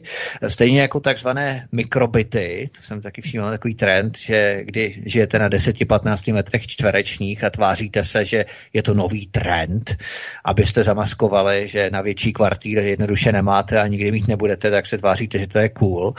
Stejně jako elektromobily, elektrokola, tvářit se, že to je hrozně ekologické, ale kde vyrábět o tolik megawatt hodin víc, nám nikdo neřekne. Dokonce teď jsem slyšel v rádiu nějakého vousatého ekologického hipstra ve věku kolem čtyřicet let, vyučujícího zřejmě na nějaké Masarykově univerzitě nějakého avatara, že v blízké budoucnosti nebude nutné auto vlastnit, že po městech budou jezdit elektromobily, elektrokola a tak dále. Bylo to na Českém rozhlase Plus. Ale abychom se vrátili k těm červům, ta stoupající cena masa je prvním krokem, aby se lidé postupně odnaučovali jíst to maso, že? To je takový první krok potom. Véka. No, já, já bych tomu řekl jenom tuhletu věc. Odnaučení. Ano, samozřejmě odnaučení. Převychovat lidi, odnaučit, ale tam je trochu jiný. Já jsem o tom psal článek a to musíme rozebrat, to je velice klíčové. COVID. Covidové šílenství a nasunování databází očkovaných obyvatel, státních databází, kde bude seznam lidí, kteří jsou očkovaní, anebo jako ve Španělsku opak, seznam neočkovaných, těch špatných lidí v uvozovkách. Tak to jsou systémy řízení a ovládání pohybu obyvatelstva. Tohleto s těmi červy je ovládání a řízení způsobu, jakým lidé si obstarávají stravu a potravu v takzvaném Brave New World, neboli v úžasném novém světě e, globalistů. Oni totiž tuší a vědí, a vy to víte sami moc dobře, kteří nás posloucháte, že ten proces kontroly obyvatelstva je postupně převáděn k tomu, nejenom kde se pohybujete, ale i co jíte. Začalo to drobnostma.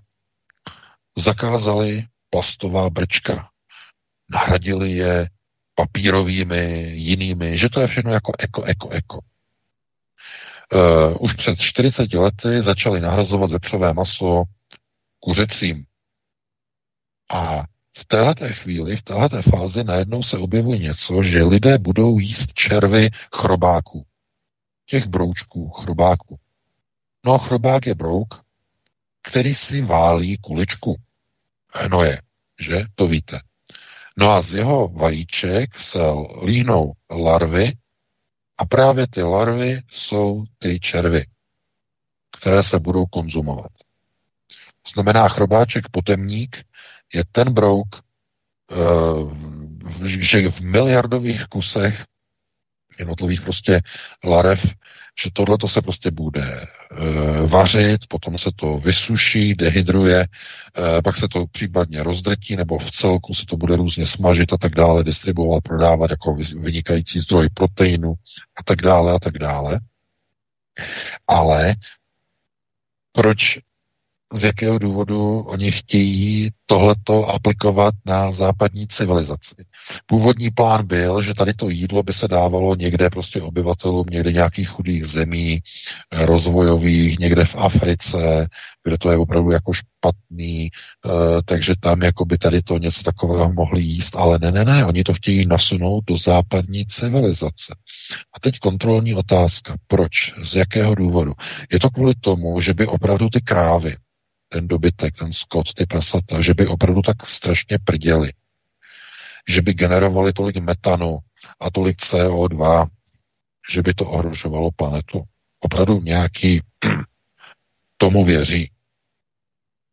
Ne, to je záminka. I ta copatá Greta, i když ona je hodně ujetá, je hodně střelená, i jí musí být jasný, možná, že není, ale já si myslím, že i jí musí být jasný, že když vyvraždí všechny krávy a vyvraždí všechny bejky a vyvraždí všechen takzvaný jateční skot a i všechny prasata a zřejmě i kuřata a všechny králíky a e, dokonce se objevují už dokonce výkřiky proti psům, to jste možná zaregistrovali, ten šílený výrok onoho odborníka na Slovensku. Já jsem dostal odkaz na ten článek, kde tam někdo prostě kritizoval ze slovenské vlády, že psi vydechují příliš mnoho C O dva. To byl tak fašistický výrok, ale pozor, pozor, pozor, pozor. Oni se učí jezdit k Sorošovi do Londýna. Tyhle věci. To mají od něho. To je od něho. Pozor. Oni to chtějí dovést totiž do toho, do té pozice, že všechna zvířata, která jsou jakýmkoliv způsobem domestikovaná, psy, kočky plus všechna hospodářská zvířata, že zvyšují obsah C O dva. Oni úplně zapomínají na divoká zvířata. Někde v Africe, v savaně, tygři, tohleto, všechno, sloni, prdí, hroši, tím vůbec nevadí. To si pozor, pozor, pozor, ti jim nevadí. Jim vadí domestikovaná zvířata. Psy, kočky a všechna hospodářská zvířata. E, co to znamená? Co tím sleduje nosatý systém řízení? Globalček, co tím asi tak může sledovat? No, vy si řeknete, oni tím sledujou, že oni budou chtít ta zvířata nějak eliminovat. Že? Ano, myslíte si správně. Nejprve je totiž zdaní. A aby je mohli zdanit, tak nejprve musí ta vaše zvířátka co? Očipovat. A proč očipovat? Aby na ně bylo možné vytvořit databáze. Šup. Kruh se uzavřel. Chápete? To samé, co chtějí udělat s náma, zanést nás do databází, to samé chtějí udělat se všema domestikovanýma zvířatama. A když se vytváří databáze, musí být kontrola, znamená ten čip. A proto všichni psi musí mít čip. Kočičky a pejsci a tak dále a tak dále. To nebylo vymyšlené kvůli tomu, že když se pejsek ztratí, aby se mohl vrátit majiteli. No snad si nemyslíte, že kvůli tomu to bylo zavedeno, doufám. Doufám, tady není nikdo tak tupej, aby si myslel, že čipování psů bylo zavedeno kvůli tomu, že když se mazlíček ztratí, aby byl nalezen majitel. No to si snad nemyslíte. To bylo vytvořené kvůli evidenci. A když je evidence, přichází co? Spoplatnění, zdanění. Huhu, ňu, ňu, ňu, ťu, ťu, ťu. Jak máte databázi, můžete, máte evidenci, můžete zdanit, můžete spoplatnit. Ale pozor, tam to nekončí. To pokračuje. Protože v první fázi je zdanění. Stejně jako tady v Německu, kdo má spalovací auto a chce do měst, musí zaplatit větší daň. Začíná to zdaněním, vyšším zdaněním. A pokračuje to restrikcema. Sem do toho města už s benziňákem ani s nafťákem nemůžeš, jenom s elektrikou. A sem už s pejskem taky nemůžeš, a tady taky nemůžeš, a tady taky, a taky, a taky. A seznam psů a koček je to samé jako seznam zbraní. Ve chvíli, kdy bude potřeba, tak řeknou, psi vypouští moc C O dva, jako ten génius z toho Slovenska, který to pronesl. Kočky taky vypouští moc C O dva. Prasata moc C O dva. Takže všechno tohleto, nejprve vám to strašně zdaní, abyste se toho sami dobrovolně zbavili.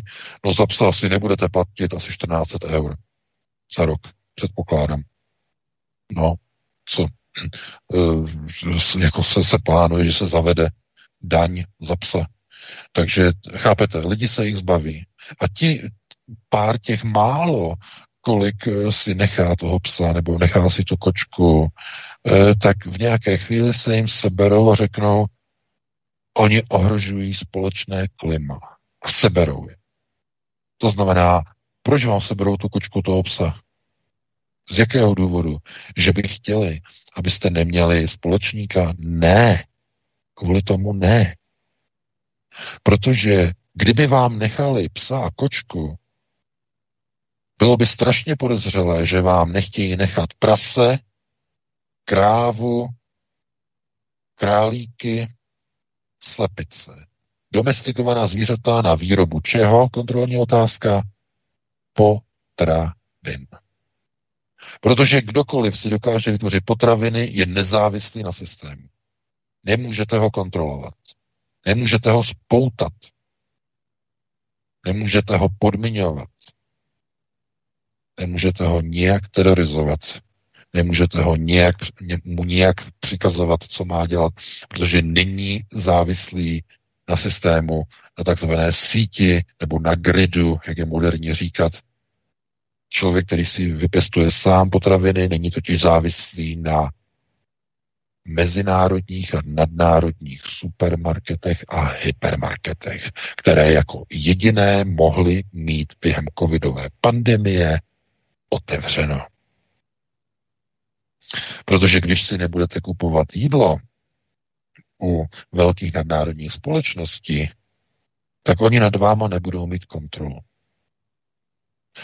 A největší hrozbou globalistů je, že jak postupně budou zvyšovat, přesně jak říkáš, Vítku, ceny masa, vepřového, hovězího, drůbežího, tak lidé ne, že přestanou konzumovat toto maso. Ne, ne, ne, ne, ne.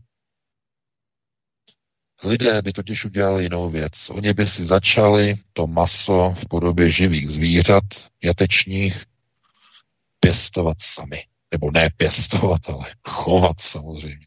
Začali by si chovat sami. A proto tomu musí zabránit, jenže nemůžou vydat přihla- vyhlášku, která by zněla: zakazujeme chov domácích zvířat, musíte si kupovat jídlo pouze u Jeffa Bezose, židovského podnikatele z Amazonu. Pouze u Andreje Babiše můžete nakupovat jeho jídlo. Můžete nakupovat pouze na velkých nadnárodních e, serverech. To oni nemůžou udělat. Takže jak to mohou udělat?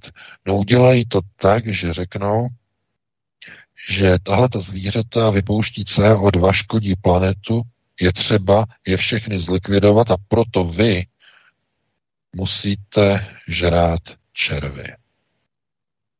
protože vám potom logicky nemůžou nechat jíst maso, když ho veškeré zakázali, abyste si ho vy kvůli vzrůstajícím cenám museli pěstovat a chovat sami na vlastním pozemku, což oni ví, že by vám nemohli zakázat. To je projekce té iterace, která nás právě čeká. Záminka. Vždycky, když někde vzniká, pamatujte si, to je strašně důležité, když někdo, někde vzniká databáze, v první fázi je to kvůli tomu, aby, aby, aby to, co se v té databázi nachází, bylo možné spoplatnit a zdanit. Ve druhé fázi, aby bylo možné uvalovat restrikce a ve třetí, aby bylo možné seznam zlikvidovat a jít přesně adresně po jednotlivých lidech.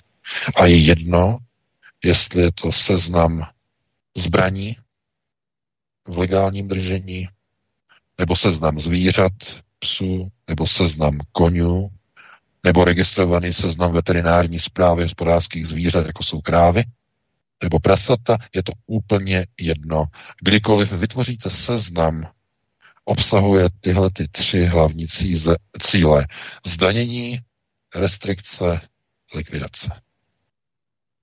Takhle oni to mají nachystané. Takhle je to připravené.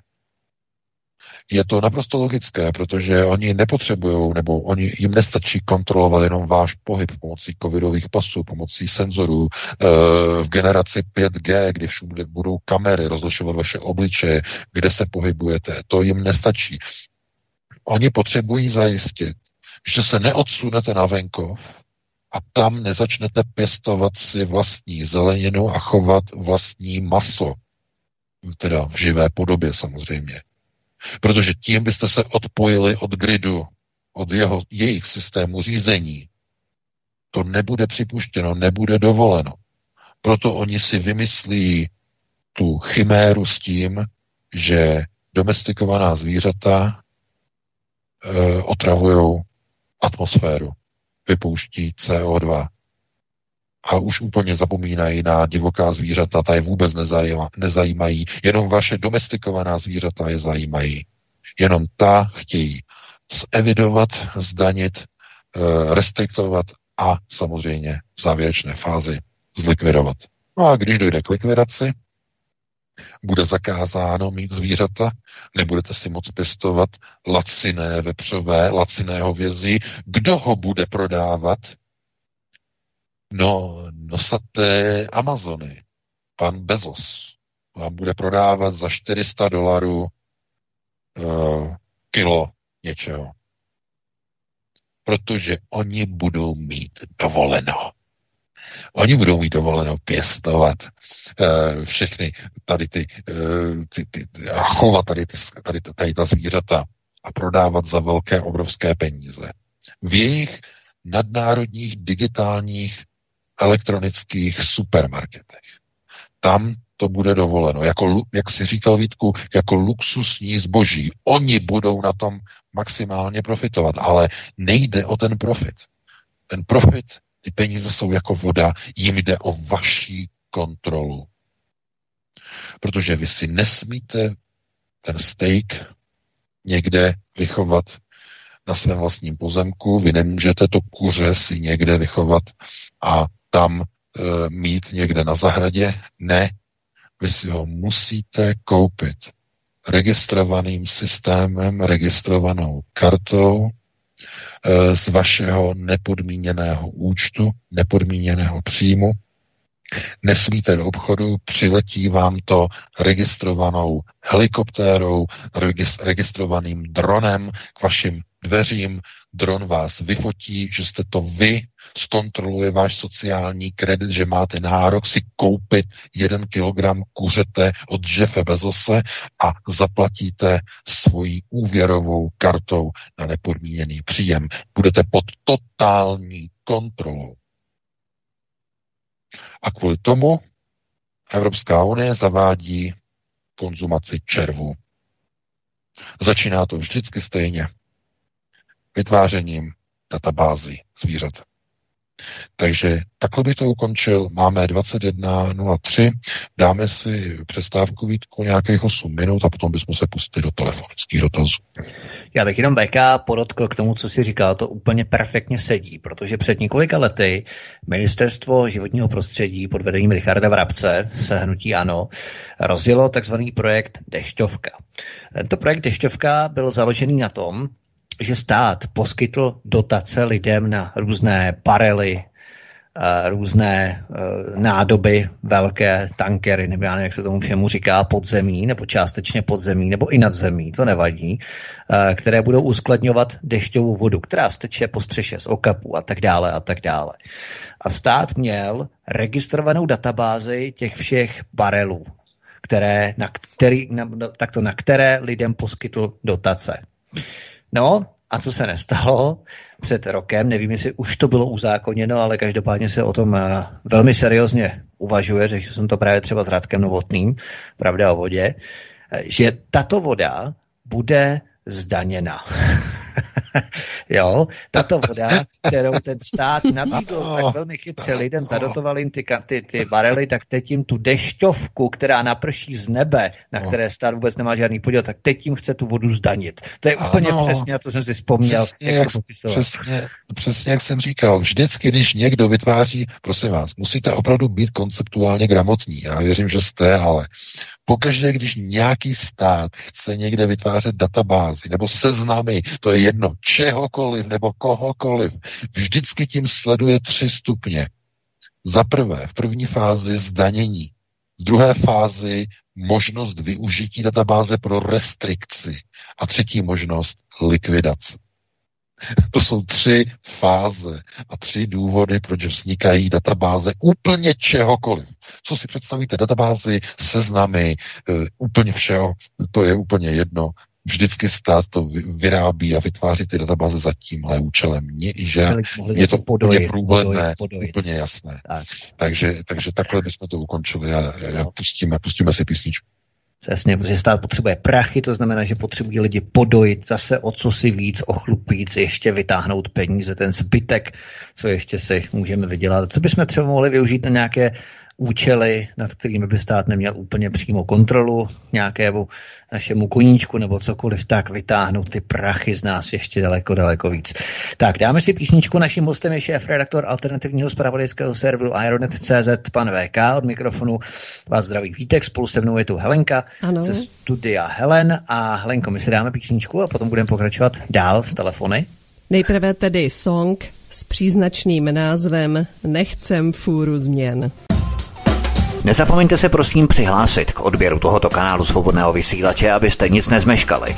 youtube.com lomeno c lomeno radio sv studio Tapin Radio. Dejte si prosím odebírat tento kanál kliknutím na červenou ikonku v horní pravé části obrazovky s nápisem odebírat a zaškrtněte také symbol zvonečku, abyste byli informovaní o nahrání každého nového pořadu. Tím také nepřijdete o čerstvé premiéry a rozmanité kauzy, které můžete dále sdílet na sociálních sítích. Tolik skladba Felixe Slováčka a já máme na telefonní lince první posluchačku svobodného vysílače C S. Vše je tedy připraveno. Může se ptát? Já jsem v bojové pohotovosti, ale ještě nevíme, jestli tady V K. V K, seš tady? Tak V K tady ještě není, což zatím nám dělal trošku čáru přes náš malý rozpočet svobodného vysílače. Tak, my se ještě trošku pozdržíme, zkusíme ještě, paní posluchačko, prosím, vydržte nám na telefonu, až přijde V K, ten každou chvíli musí přijít jako Fantomas, ten taky chodí na poslední chvíli a vydaří se vždycky, ale zkusíme tedy, až přijde pan V K, měli jsme tady také otázku od paní Anny, tuším, jestli V K něco ví o Julianu Assangeovi, tam došlo ano. k tomu, že soud Velké Británie, který se pořádal, tak minulý měsíc tak nevydal Juliana Assange do Spojených států, což nevíme, tak jestli je pro něj příliš jaksi výhra pro to, co může následovat i třeba ve Velké Británii. Já zkusím, V K, už si tady? Ještě není. Tak, doufáme, že nám nevypadlo spojení. Ano, ano, halo, halo. Jo, skvělý, V K. Ano, vše tak. tak, jak má být. Můžeme tedy dát posluchačce slovo, aby se ptala. Hezký večer. Dobrý večer, tady posluchačka z Jižní Moravy. Já bych se chtěla zeptat, jestli by pan V K mohl vysvětlit pojmy symbiont a mentát. Elon Musk zveřejnil video se svým dítětem, které mělo tričko s nápisem Mentat in Training. Tak jestli by to pan V K mohl nějak ozřejmit. Děkuji a naslyšenou. Děkujeme, naslyšenou. No, já teď se jenom obávám, jestli teda teď budeme mluvit o stejných věcech, minimálně o těch, kterých teda jako píšu já a které se objevují někde na internetu, třeba úplně s jiným významem a jiným přesahem. Jo. Symbiot, pokud teda mluvíme o tady tom, nebo symbiont, to je zřejmě asi možná něco jiného, ale symbiot. Symbiot je v procesech okultního řízení entita, která s váma sdílí vaši biologickou schránku, biologický nosič. A pokud máte vyšší úrovně vědomí, tak k vám promlouvá, radí vám během vašeho života, napovídá vám, vede vás eh, já vím, že tady přecházíme opravdu do jiného tématu. To je symbiot. Symbiotická entita je prostor, kdy vědomě nebo takto, nevědomě, vědomě ne. Vaše nevědomí, které je propojené s unitárem, v podstatě má jakýsi filtr, který rozlišuje entity, které jsou v podstatě vám přátelské, anebo vám nepřátelské. A vy pokud máte svoje vědomí vyvinuté na opravdu vysoké úrovni, poskytnete svůj biologický nosič ještě jedné entitě, aby mohla dožít, prožít život ještě jednou, nebo dožít určitou část a tak dále.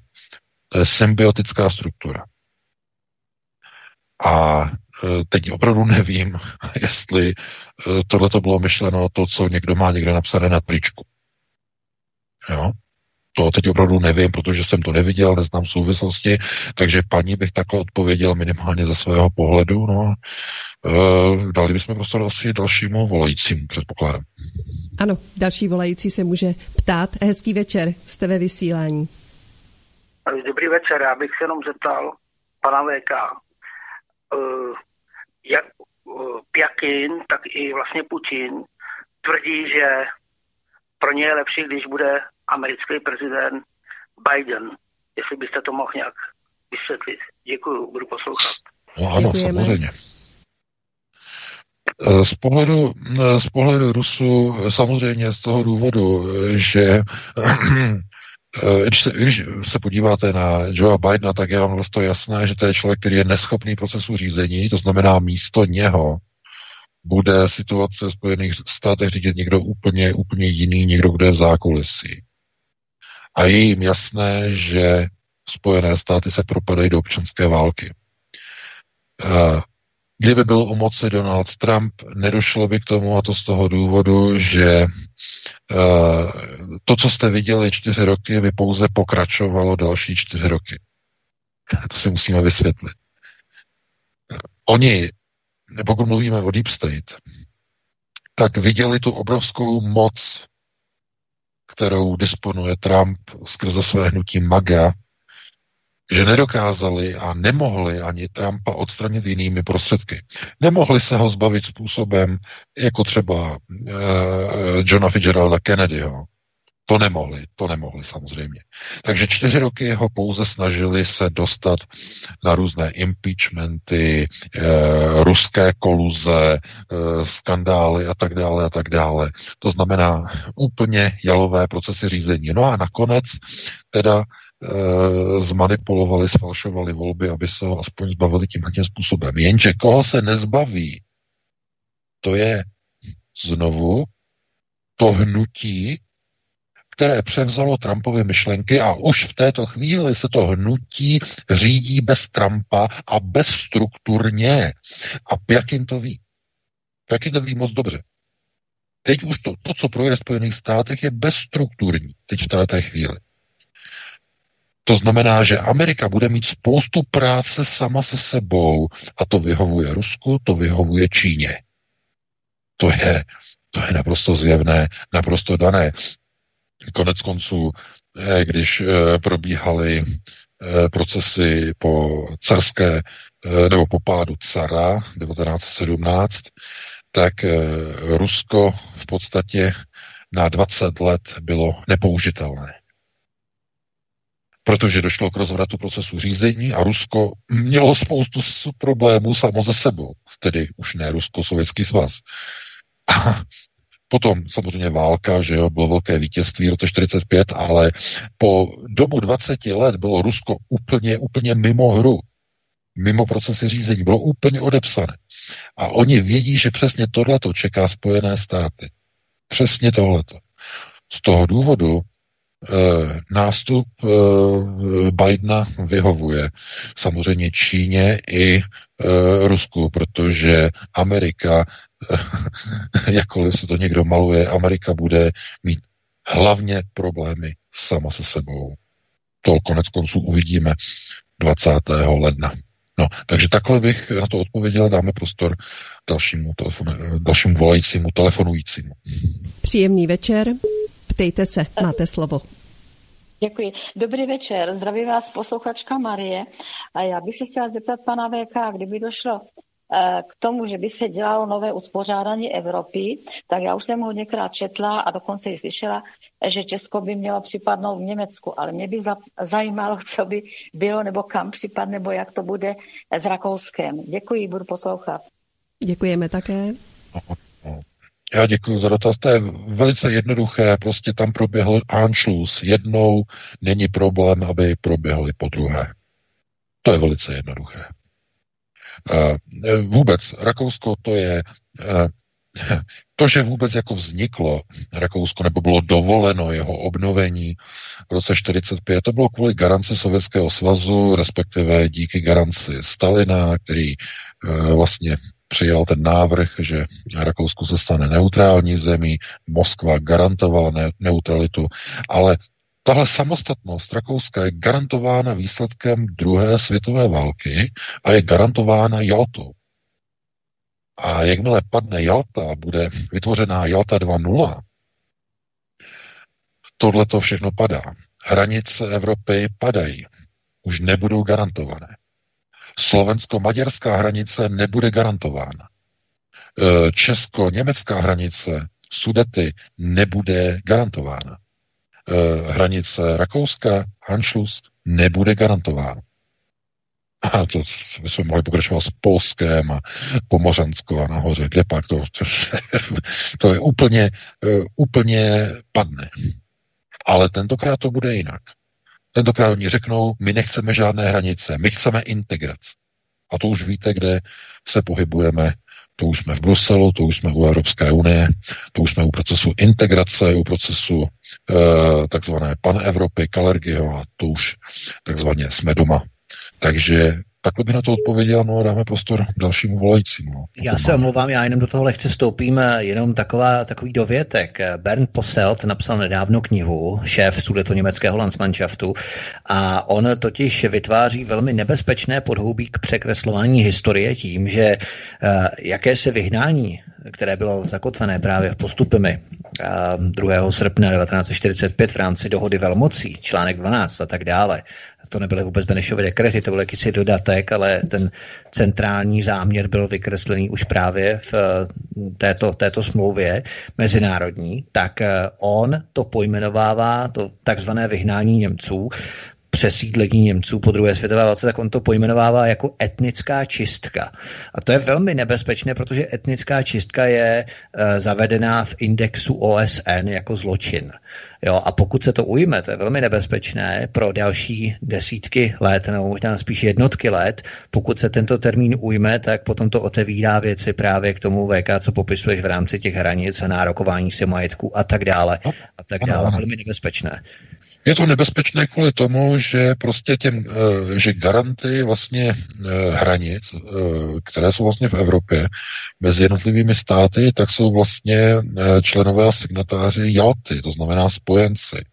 A jak teda Sovětský svaz, tak je vlastně Západ, Amerika, paradoxně s oslabováním role Ameriky a současně s oslabováním role Ruska ve střední Evropě, odstraňování pomníků, koněvů a tak dále, to jistě víte, tak dochází k situaci, že najednou, a pozor, pozor, pozor, dochází k odstraňování garantů Jalty. A potom se nemůžete divit, že šéf uh, sudeto německého Landsmannschaftu, že najednou otevírá jakési prostě věci ohledně etnických čistek a tak dále a tak dále. Protože kdo se mu postaví? No, kdo by, kdo by mohl říct stopka, říct stop? Tady, tady, tady už jste překročil čáru. No Američané, ti mají, to už jsem vysvětloval teď před pěti minutama, ti mají dost problémů sami za sebou, takže ti ne, ti se o to starat nebudou. No a Rusové jsou zase odstraňováni z Evropy. Vytlačování z procesu řízení. Takže kdo se postaví proti těmto nárokům Landsmannschaftu? Čeští politici, kteří jsou proháčkovaní na, na různé uh, ty organizace sudeto-německé, kde uh, že páni Čežinští a další, uh, Vitikobund a další, že oni se postaví za české zájmy? Babiš nebo někdo takový. To ne, samozřejmě. Nepostaví se. To je, to je, zkrátka znovu, to je proces, kdy ukotvování nové Jalty nebo Jalta dva tečka nula bude probíhat bez účasti vítězů druhé světové války. Bez jejich účasti. A kdo to byli vítězové? No, Američané, Britové, Rusové. Američané mají dost problémů sami ze sebou a budou mít. Rusové jsou odstavováni v Evropě. A Británie se odstrhla od Evropské unie, čímž došlo k čemu? Berlín má volné ruce v Evropě. Čtvrtá říše. A je přesně tak. Hotovo. Takže jenom abyste si dokázali představit, jak je likvidována Jalta v Evropě. Garanti Jalty už nejsou. Koněv je pryč. Obrazně i doslova, pokud se budeme tedy dívat na ten pomník odstraněný. Američané na odchodu. Už za Trumpa a teď po těchto událostech dvacátého co budou ještě více. A Británie v roce dva tisíce šestnáct Brexit, odchod. Takže garanti nad Evropou nejsou a zůstala jenom jedna síla eh, poražení potomci Třetí říše. Dnes vůdci Evropské unie. Přímý i nepřímý. Takže jenom takhle byste vlastně viděli ten obraz, který se vlastně rozehrává. No a dáme prostor dalšímu volajícímu, pokud máme teda někoho na telefonu. Ano, máme na telefonu volající. Hezký večer, ptejte se. Dobrý večer, prajem, tu je posluchačka z Bratislavy, pozdravujem vás. Ja vám chcem v prvom rade poďakovať zase za veľmi kvalitnú reláciu a v druhom rade sa chcem spýtať, ako pán vé ká vidí možný budúci život alebo prípadne opatrenia v Maďarsku, už len preto teda, že Orbán nie je taký servilný voči é ú, ako je Babiš a Matovič, tak na toto sa chcem spýtať. Tak ďakujem a veľmi pekne budem počúvať. Také děkujeme. No, děkuji e, za dotaz. E, no ano, servilní není vůči Bruselu, ale je servilní vůči Izraeli, až to není hezké. Stejně jako Miloš Zeman. Takže to je, to je jako Čehy a hod, jo. To je, to je, to je, to je zásadní, já si myslím. E, paní, jenom to trošku vysvětlím, e, že e, oni jsou pod čepci, samozřejmě. Mají čepce, to znamená halachisté, slíbili slib halachy, eh, to znamená Orbán, eh, Babiš, eh, Matovič ne, to je něco jiného, to je pouze marioneta, něco jiného. Ale eh, chápete, tohleto oni, oni mají, oni to složili, oni slouží, oni slouží dobře. A až doslouží, tak skončí. Takhle jednoduše. Oni to teď vidí na Trumpovi. Trump udělal chybu on nepřišel na sjezd í pé é cé. No a í pé é cé samozřejmě e, zastřešuje sionisty, že? To je dům Sion. A on jako halachista si řekl, přece nebudu, nebudu prostě tam prostě šaškovat, že jo, je jako voleb. E, halacha mi to garantuje, tam mi to zajišťuje a ejhle a ona ne. A co se stalo? Što slučilo? Jeho největší přítel v uvozovkách Benjamin Netanyahu gratuloval Bidenovi ke zvolení. Ani nečekal, ani nečekal na to, až budou všechny soudy hotové. Ne, ne, ne, Benji po, pogratuloval Bidenovi. To znamená, odkopnul Trumpa jako, jako koho? Jako věc, která byla použita, posloužila a skončila. Hotovo. To znamená, že potom, když vidíte na Twitteru pana Pompea ty fotografie a takové ty další věci, které tam má prostě o Izraele a jejich vína izraelská pěstovaná na okupovaných uze- územích, mimochodem, tak to je, to je zase jenom další adept, který chce zase znovu sloužit. Zase sloužit. On vidí, jak dopadl Trump, ale chce sloužit. E, takže m, ano, dokud oni budou sloužit, tak je všechno v pohodě. Je všechno v pořádku, nebudou žádné problémy, ale co když jednoho dne někomu bude vyhovovat, aby se začaly měnit různé hraniční uskupení, nebo někomu to bude vyhovovat a najednou začne sloužit ve prospěch někoho jiného, jiných zájmů, jiných cílů a tak dále a tak dále. Takže Pomoc může být, nebo pomoc může mít různé podoby. To znamená, on slouží, on slouží dobře, on slouží, slouží, slouží a on si třeba řekne od nějakou odměnu, od nějakou podporu. Podpořte nás třeba v nějakých požadavcích. A Izrael zatáhá za nitky a najednou je podpora pro a teď. Proč? Rozměny hranic, hraničního uspořádání, po druhé světové válce.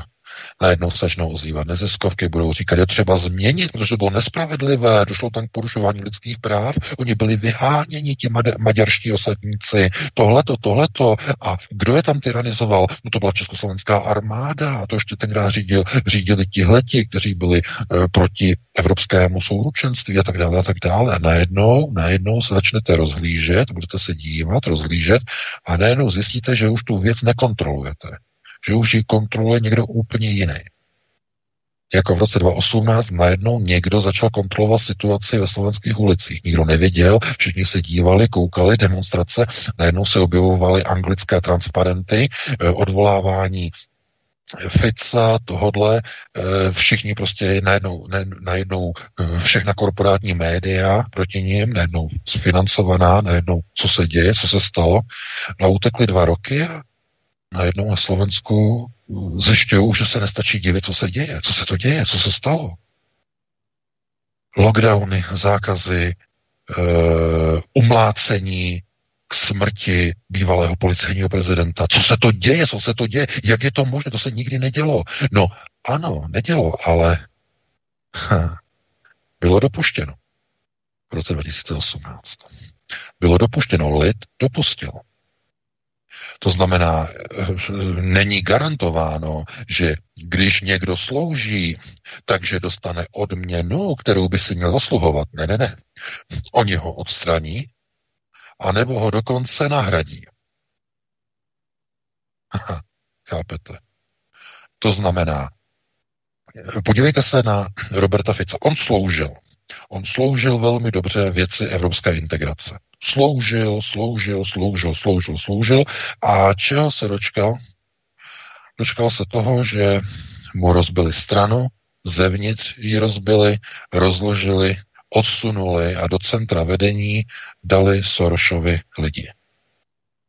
Takže nedočkal se žádného zadostiučinění někde, že někdo by ho jako cizeloval někde, aby prostě leštil, jakože prostě to, jako t- ten vzor, který pomohl udělat ze Slovenska ekonomického tygra, minimálně automobilového, jako možná už to dneska neplatí, ale tak někdo, aby mu dával jako za vzory a ne, to už se, to se nepočítá. Počítají se ty negativní věci, korporátní média to takzvaně amplifikují, zesílí, no a výsledkem je, že se mění na Slovensku ústava novými marionetami, dosazenými, které ještě před dvěma roky se pohybovaly okolo skládky komunálního odpadu a v různě tam někde okolo Trnavy tam a, a, a, a podobně, na podobných místech. Takže najednou jako zjišťujou, že ten proces toho řízení se přesunul z rukou kádrů, kteří třeba, já nevím, budovali nějaké souručenství s Evropou, do rukou jenom nižších východních kádrů, marionet a takzvaných manažerů, kteří mají za úkol udělat z národa jenom jednu obyčejnou velkou globalistickou laboratoř. Už žádné budování národa, už žádné budování průmyslu, žádné e, automobilky, nic, nic, nic. Už jenom, už jenom laboratoř. Laboratoř s lidma, s jejich chováním, s jejich testováním, s jejich očkováním, s jejich omezováním, s přepisováním ústavy. Už jenom laboratoř. Nic víc. Tak. A, to, a pozor, to není, to není jenom na Slovensku, to, je, to samé probíhá v Česku, to samé probíhá na Ukrajině, kterou teď momentálně nikdo neřeší, protože tam zrovna nic skandálního se nestalo, ale tam je zoufalá situace, tam probíhají úplně ty samé procesy po nasazení té marionety eh, pana Zelenského, který tam byl dosazen. Takže to je, to, je, to je na velké povídání, na to nemáme čas, musíme pustit dalšího volajícího. Hezký večer, můžete se ptát, jste ve vysílání. Dobrý večer, já bych se chtěla pana V K zeptat, jestli by mohl um, potvrdit nebo vyvrátit situaci, která údajně se děje v Itálii uh, se sesazením papeže Františka a některých členů vlády v souvislosti s těmi americkými volbama, tak jestli byste mohl nějakou komentovat. Děkuju a přeju hezký večer. Také děkujeme. No, děkuju za dotaz. No, já jsem tady to slyšel, ale ta situace na, řekněme, té politické scéně v Itálii je, pokud teda já mám informace o něčem jiném, to je o penězích. Hnutí pěti hvězd a Viva Italia pod bývalým šéfem vlády Renzim a e, Salvínem, tedy Salvínem, no, ne Salvínem, ale e, teď se můžu spomenout na jeho. E, no, šéf e, pěti hvězd, Vítku. Um, no, to je tak, když někdo něco řekne no. a ten a no. nemůže si vzpomenout ten druhý automaticky taky no, návrh. No, no, no, no, ten komik, tak, no, jasně. Conte, Conte. Conte. A... Jo, aha, Conte, jo. No, no, Conte. Conte.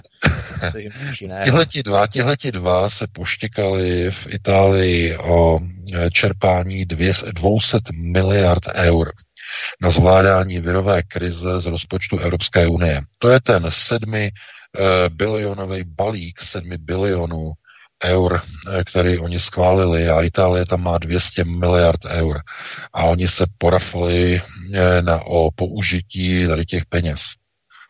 Conte chce použít ty peníze pro, pro všechny lidi, rozdat je de facto pro voliče pěti hvězd, jo, to socialista, že jo. No a Renzi, ten zase pro změnu to chce dát jenom těm, kteří trpěli nejvíce těmi lockdowny, to znamená podnikatelům, na oživení zaměstnanosti, to znamená znovu podnikatelům a na posílení v podstatě ekonomiky a oživení ekonomiky takzvané, takzvaných nových technologií, digitální ekonomik a tak dále. To znamená, on to zase pro změnu Renzi chce ty peníze dát svým voličům, víceméně pravicovým podnikatelům a tak dále. To znamená, poštěkali se o rozdělení peněz Evropské unie a došlo to de facto ke krizi. Renzi rezignoval a teď se tam kejve a houpe vláda. Já nemám informace o tom, že by to bylo kvůli americkým volbám. To znamená, tam jde o peníze, tam jde o dvě stě miliard eur z evropského k roz, rozpočtu na zvládání uh, virové krize. Tenhle obrovský balík. Nemám to informace o papežovi, nevím, to jsou pro mě nové informace a pokud někdo má někde nějaké validní, relevantní informace, tak já budu rád, když mi to pošlete, když to bude dobře ozdrojované, tak určitě eh, rád se na to podívám, co se vlastně děje. Ale jak říkám, v dnešní době kdykoliv někde padají vlády, tak je to většinou ne kvůli nějakým ideím, a ně, ale většinou kvůli tomu, že se tam porafají o peníze. To je úplně to samé, co jsem teď sledoval, jak se porafali na jednání vlády kvůli antigennímu testování na Slovensku, které tam se tam hádají kvůli tomu, znova chtějí dělat nové, tam jde, no samozřejmě o přerozdělení peněz, samozřejmě jde jako nákupy, jak se to udělá, jak to bude rozdělené, nedohodli se, poštěkali se, porafali se, Matovič to rozpustil, nakonec to jednání pro jistotu, takže to je normální. Politici většinou, když je někde nějaká krize, tak kvůli penězům, takže nevím, jestli je to někde kvůli papežovi, ale papež ten eh, plní úplně jinou roli a že by ho někdo zatýkal, to nevím, to eh, je možná spíš jako, spíš jako přání, přání, že někdo by jako uvítal, kdyby eh, jako antikrist, ale byl někde zatčen, ale papež nepodléhá světské moci, jo, papež je svrchovanou hlavou Vatikánu a Itálie nad ním nemá světskou moc.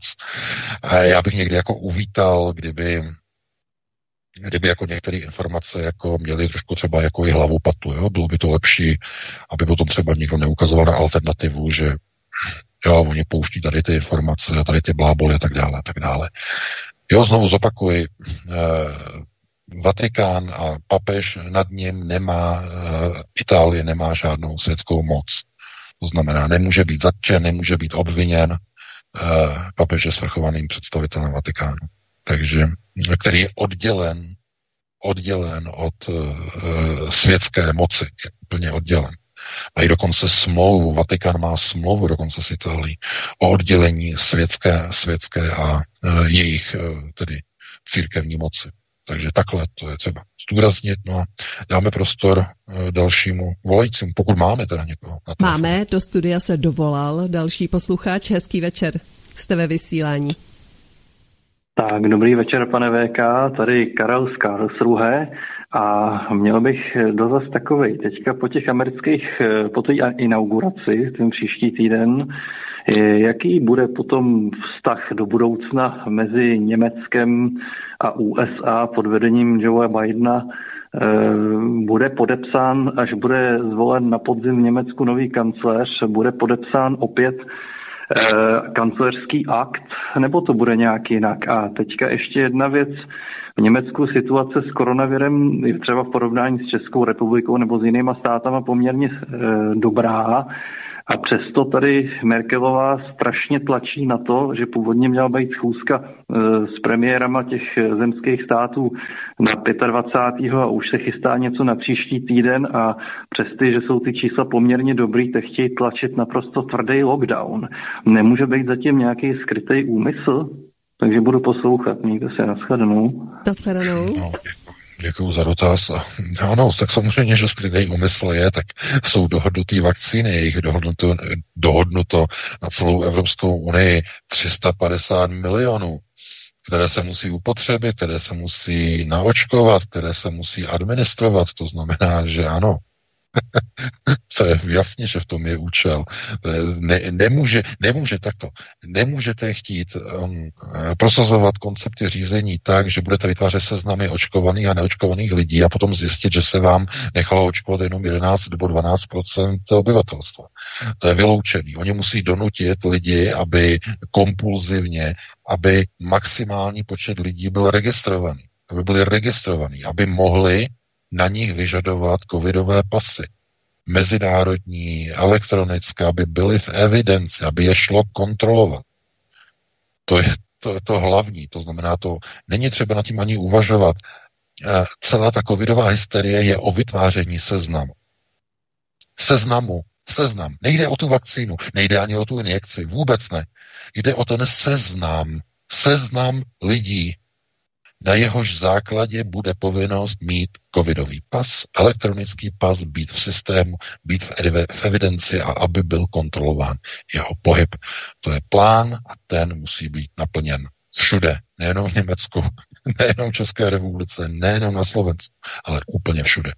Takže takhle bych to, na to odpověděl, no a máme dvacet jedna čtyřicet šest, tak ještě zvládneme ještě několik lidí, pokud nám teda ještě někdo zavolá, doufám teda. Hello? Ano, přímo teď se dovolal posluchač do studia. Hezký večer, můžete se ptát. Dobrý večer, tady Rudolf. Prosím vás pěkně, při té poslední demonstraci, kdy demonstrující se rozhodli zvolit jako symbol toho odporu nebo upozornění na to, že se tady někdo z vrchu snaží vytvořit pokyn, vlastně dát pokyn k nenávisti vůči skupině lidí, která se nechce podvolit mocenským pokynům, tak se rozhodli použít tu židovskou hvězdu žlutou. Bohužel to vzbudilo velký odpor ze strany židů a příznivců a, a tak podobně, ale přiznám se, že mě to trochu mrzí, že si myslím, že se jedná o nepochopení, ale zajímalo by mě, jaký na to má názor pan V K. Ano. Děkuji za dotaz. No, já jsem to zaregistroval. E, to je kvůli tomu, to je trošku nepochopení. E,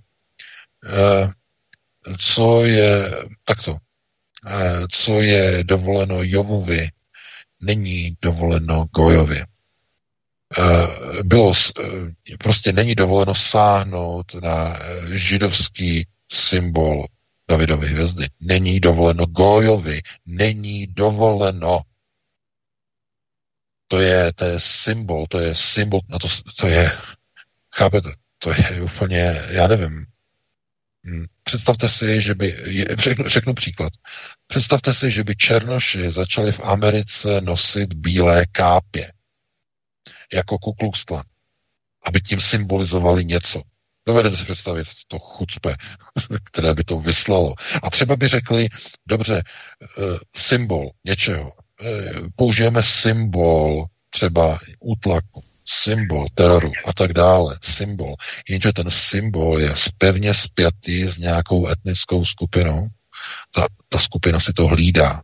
A pokud jde o národ, který je vyvolený, tak když jim sáhnete na Davidovu hvězdu, tak prostě začnou hromy a blesky. To je normální. To nikoho nemůže překvapit. Ale to, že šlo o nepochopení, ale ne, ne, ne, ne, já vás upozorňuji, že oni to pochopili naprosto dobře, oni by s tím ani neměli problém, ale byl použitý symbol, který je exkluzivně spojený s holokaustem. A ten je exkluzivně vyhrazený jenom e, vyvolenému národu, nikomu jinému. Není dovoleno. To je, to je, to je zásadní, to je důležité.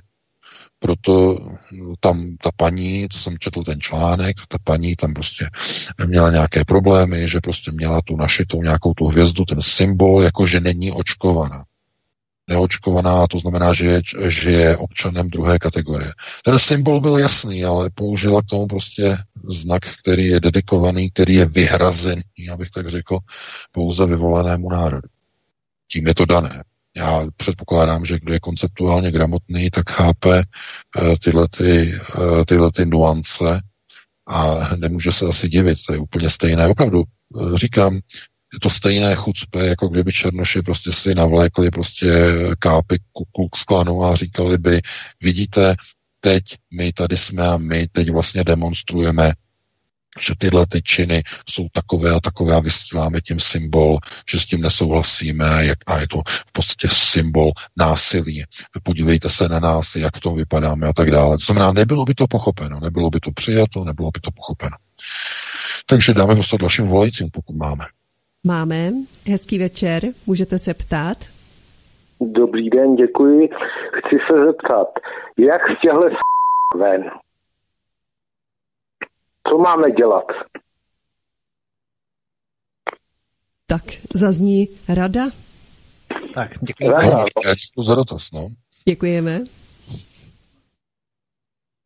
No, na tady ty dotazy, dotazy se odpovídá prostě způsobem, že asi tak, že každý prostě jenom tak podle toho a podle svých možností, jak vůbec je schopný se zařídit ve svém okolí. Tady není, nemá smysl prostě e, říkat lidem e, znovu, e, proč nebyla třeba ta milionová demonstrace v Bratislavě, že kvůli e, tomu plošnému testování. No, znovu, to je v těch lidech. Prostě e, máte třeba někde nějakou, nějakou politickou strukturu, máte politika. Přijdou volby a ty volby dopadnou tak, že vyhraje v České republice trestně stíhaný člověk. Tím je to dané. Co chcete řešit? Chápete? Co chcete řešit? Tím je to dané. Charakter národa je tím daný. Tím je to dané. Ten charakter, to ukotvení toho národa je dané. A jestli chcete jadrné vyjádření toho charakteru národa, tak já vám ho řeknu a je to v píči na lehátku. Kompletně. To je ten charakter toho národa. To znamená, lidem je úplně jedno, úplně šumafuk, co se děje. Jediným rozdílem a odlišností jsou lidé na alternativě. Lidé probuzení, lidé konceptuálně gramotní, ukotvení, národovecky, národnostně, vlastenecky. To je něco jiného. A teď mluvíme o kolika lidech? O pěti procentech lidí, o sedmi procentech, deseti, dvanácti, patnácti. No, možná, když se zadaří. A, a co ten zbytek? To znamená, že co s tím můžeme dělat v úvozovkách, že e, v tom stavu. No tak já to říkám pořád dokola. Co se dá dělat? Dělat se dá pouze to, že člověk se bude starat o to, aby dokázal ovládnout ten proces řízení, na který má přímý vliv a který dokáže sám ovlivnit. Je to vnitřní kruh. Kruh rodiny. Výchova budoucí generace, budoucích voličů, budoucích kádrů a elit národa. Protože to, co už bylo vychováno, to, co už vyrostlo ze škol, to, co už bylo indoktro- indoktrinováno, e- e- To už, je, to už je hotové. To už je dané. Ty lidi už nepřeprogramujete. Ne, nezměníte je. Ti už vyrostli, byli vychováni a teď v příštích letech se budou dostávat procesům řízení. Nezastaví se. To, co jsme teď viděli ve Spojených státech, tak jenom ukázalo, že e, proces, který je nastavený, to znamená, když má někdo vyhrát, a je to kandidát globalistů, vyhraje i za cenu sfalšování voleb. Andrej Babiš dělá obrovskou chybu, že podceňuje Piráty a podceňuje demokratický blok, ten demoblok, e, protože pokud bude nastartována tato iterace, tato změněná iterace, Andrej Babiš nesestaví po volbách vládu. Skončí. Nesestaví. V této iteraci. Je to kvůli tomu, jaké kroky dělá. Dělá chyby s očkováním, s propagací očkování. Obrovské chyby dělá. Uh, uh, neprofiluje se ve smyslu, jakém se profiloval v roce dva tisíce sedmnáct. Nechává se zastíňovat jinými kádry, dělá obrovské chyby, přenáší zodpovědnost na jiné lidi, lidé to nepřijímají, neakceptují, dělá spoustu chyb. Takže to by bylo na jinou diskuzi, jenom já chci jenom říct, že v téhle věci nebo v tomhletom charakteru v podstatě řízení každý člověk vlastně by měl především se starat o tu svoji rodinu, protože tam dokáže měnit procesy. Tam dokáže měnit. To je to hlavní. To, co vyroste z nového voliče, nebo z člověka, co vyroste, jaký to bude volič. Za těch deset let, pokud máte děti ve věku deset nebo osm let, tak za deset let je krátká doba. To je strašně krátká doba. To si nemyslete, že to je na dlouho. To je krátká doba. Máte stále vliv na to dítě. Stále máte. A už za deset let to může být jinak. To znamená podceňovat procesy na první prioritě řízení, světonázorově vzdělávací je obrovská chyba.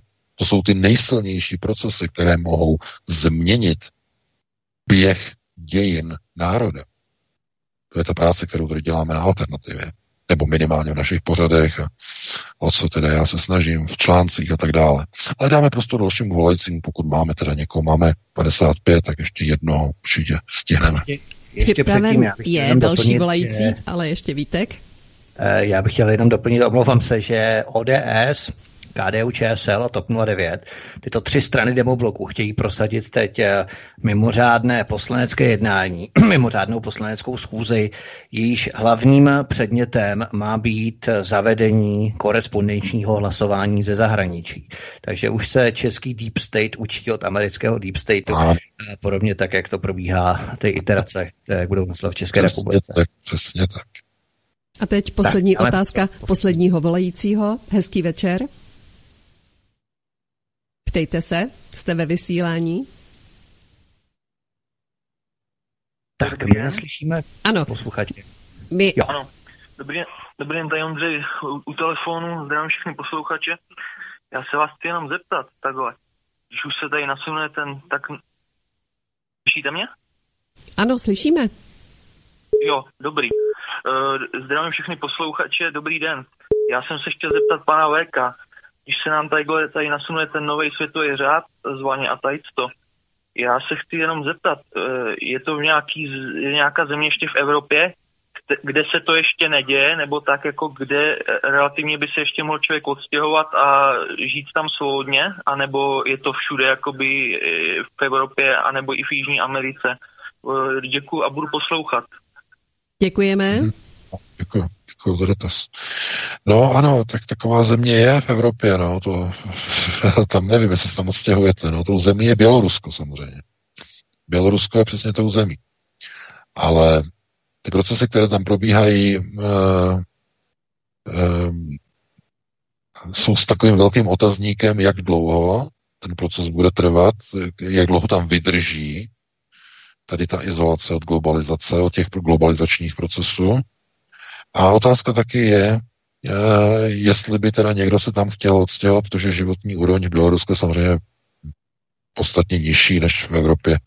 V střední Evropě to je zcela jednoznačně. Takže to je, to je všechno o prioritách. O prioritách. Vy se můžete odstěhovat i do, na střední východ, do zemí, kde já nevím, nenarazíte vůbec na globalizační procesy, můžete se odstěhovat do islámských zemí, které jsou těžce tradiční, kde, kde ne, nenajdete ani jediného člena L G B T. Ani jedno jediného, nenajdete tam žádné tady ty procesy, ale také asi nepůjdete bydlet do islámské země. Takže to je, na to se, tě, na to se těžko odpovídá, prostě kde je někde nějaká země, e, protože člověk by asi měl se na to dívat jako z toho pohledu, že ta globalizace je skutečně bezstrukturní, i když nástroje řízení jsou zcela konceptuální. To znamená, prší, ale konceptuálně můžete ovlivnit kdy. To je asi nejlepší přirovnání. Pomocí chemtrails a podobně. A s řízením globalizace, minimálně s procesními nástroji, jinak teda bez strukturního řízení globálního, je to úplně stejné. To znamená, můžete hledat mnoha, mnoho zemí a dívat se na ně, jestli tam probíhají globalizační procesy. Tady probíhají, tam neprobíhají, ale problém je v tom, že přestěhovat se do té země znamená de facto vzdát se jiných věcí, na kterých jste už z globalizace zvyklí. To je ten problém, že spousta lidí by chtěla, ano, chtěla by svobodu, chtěla by nezávislost, chtěla by nebýt součástí E U, nebýt součástí NATO, ale zároveň by chtěli de facto mít ten volný trh, mít ten volný pohyb kapitálu, zboží, lidí a služeb, a ono to jaksi jedno bez druhého nejde.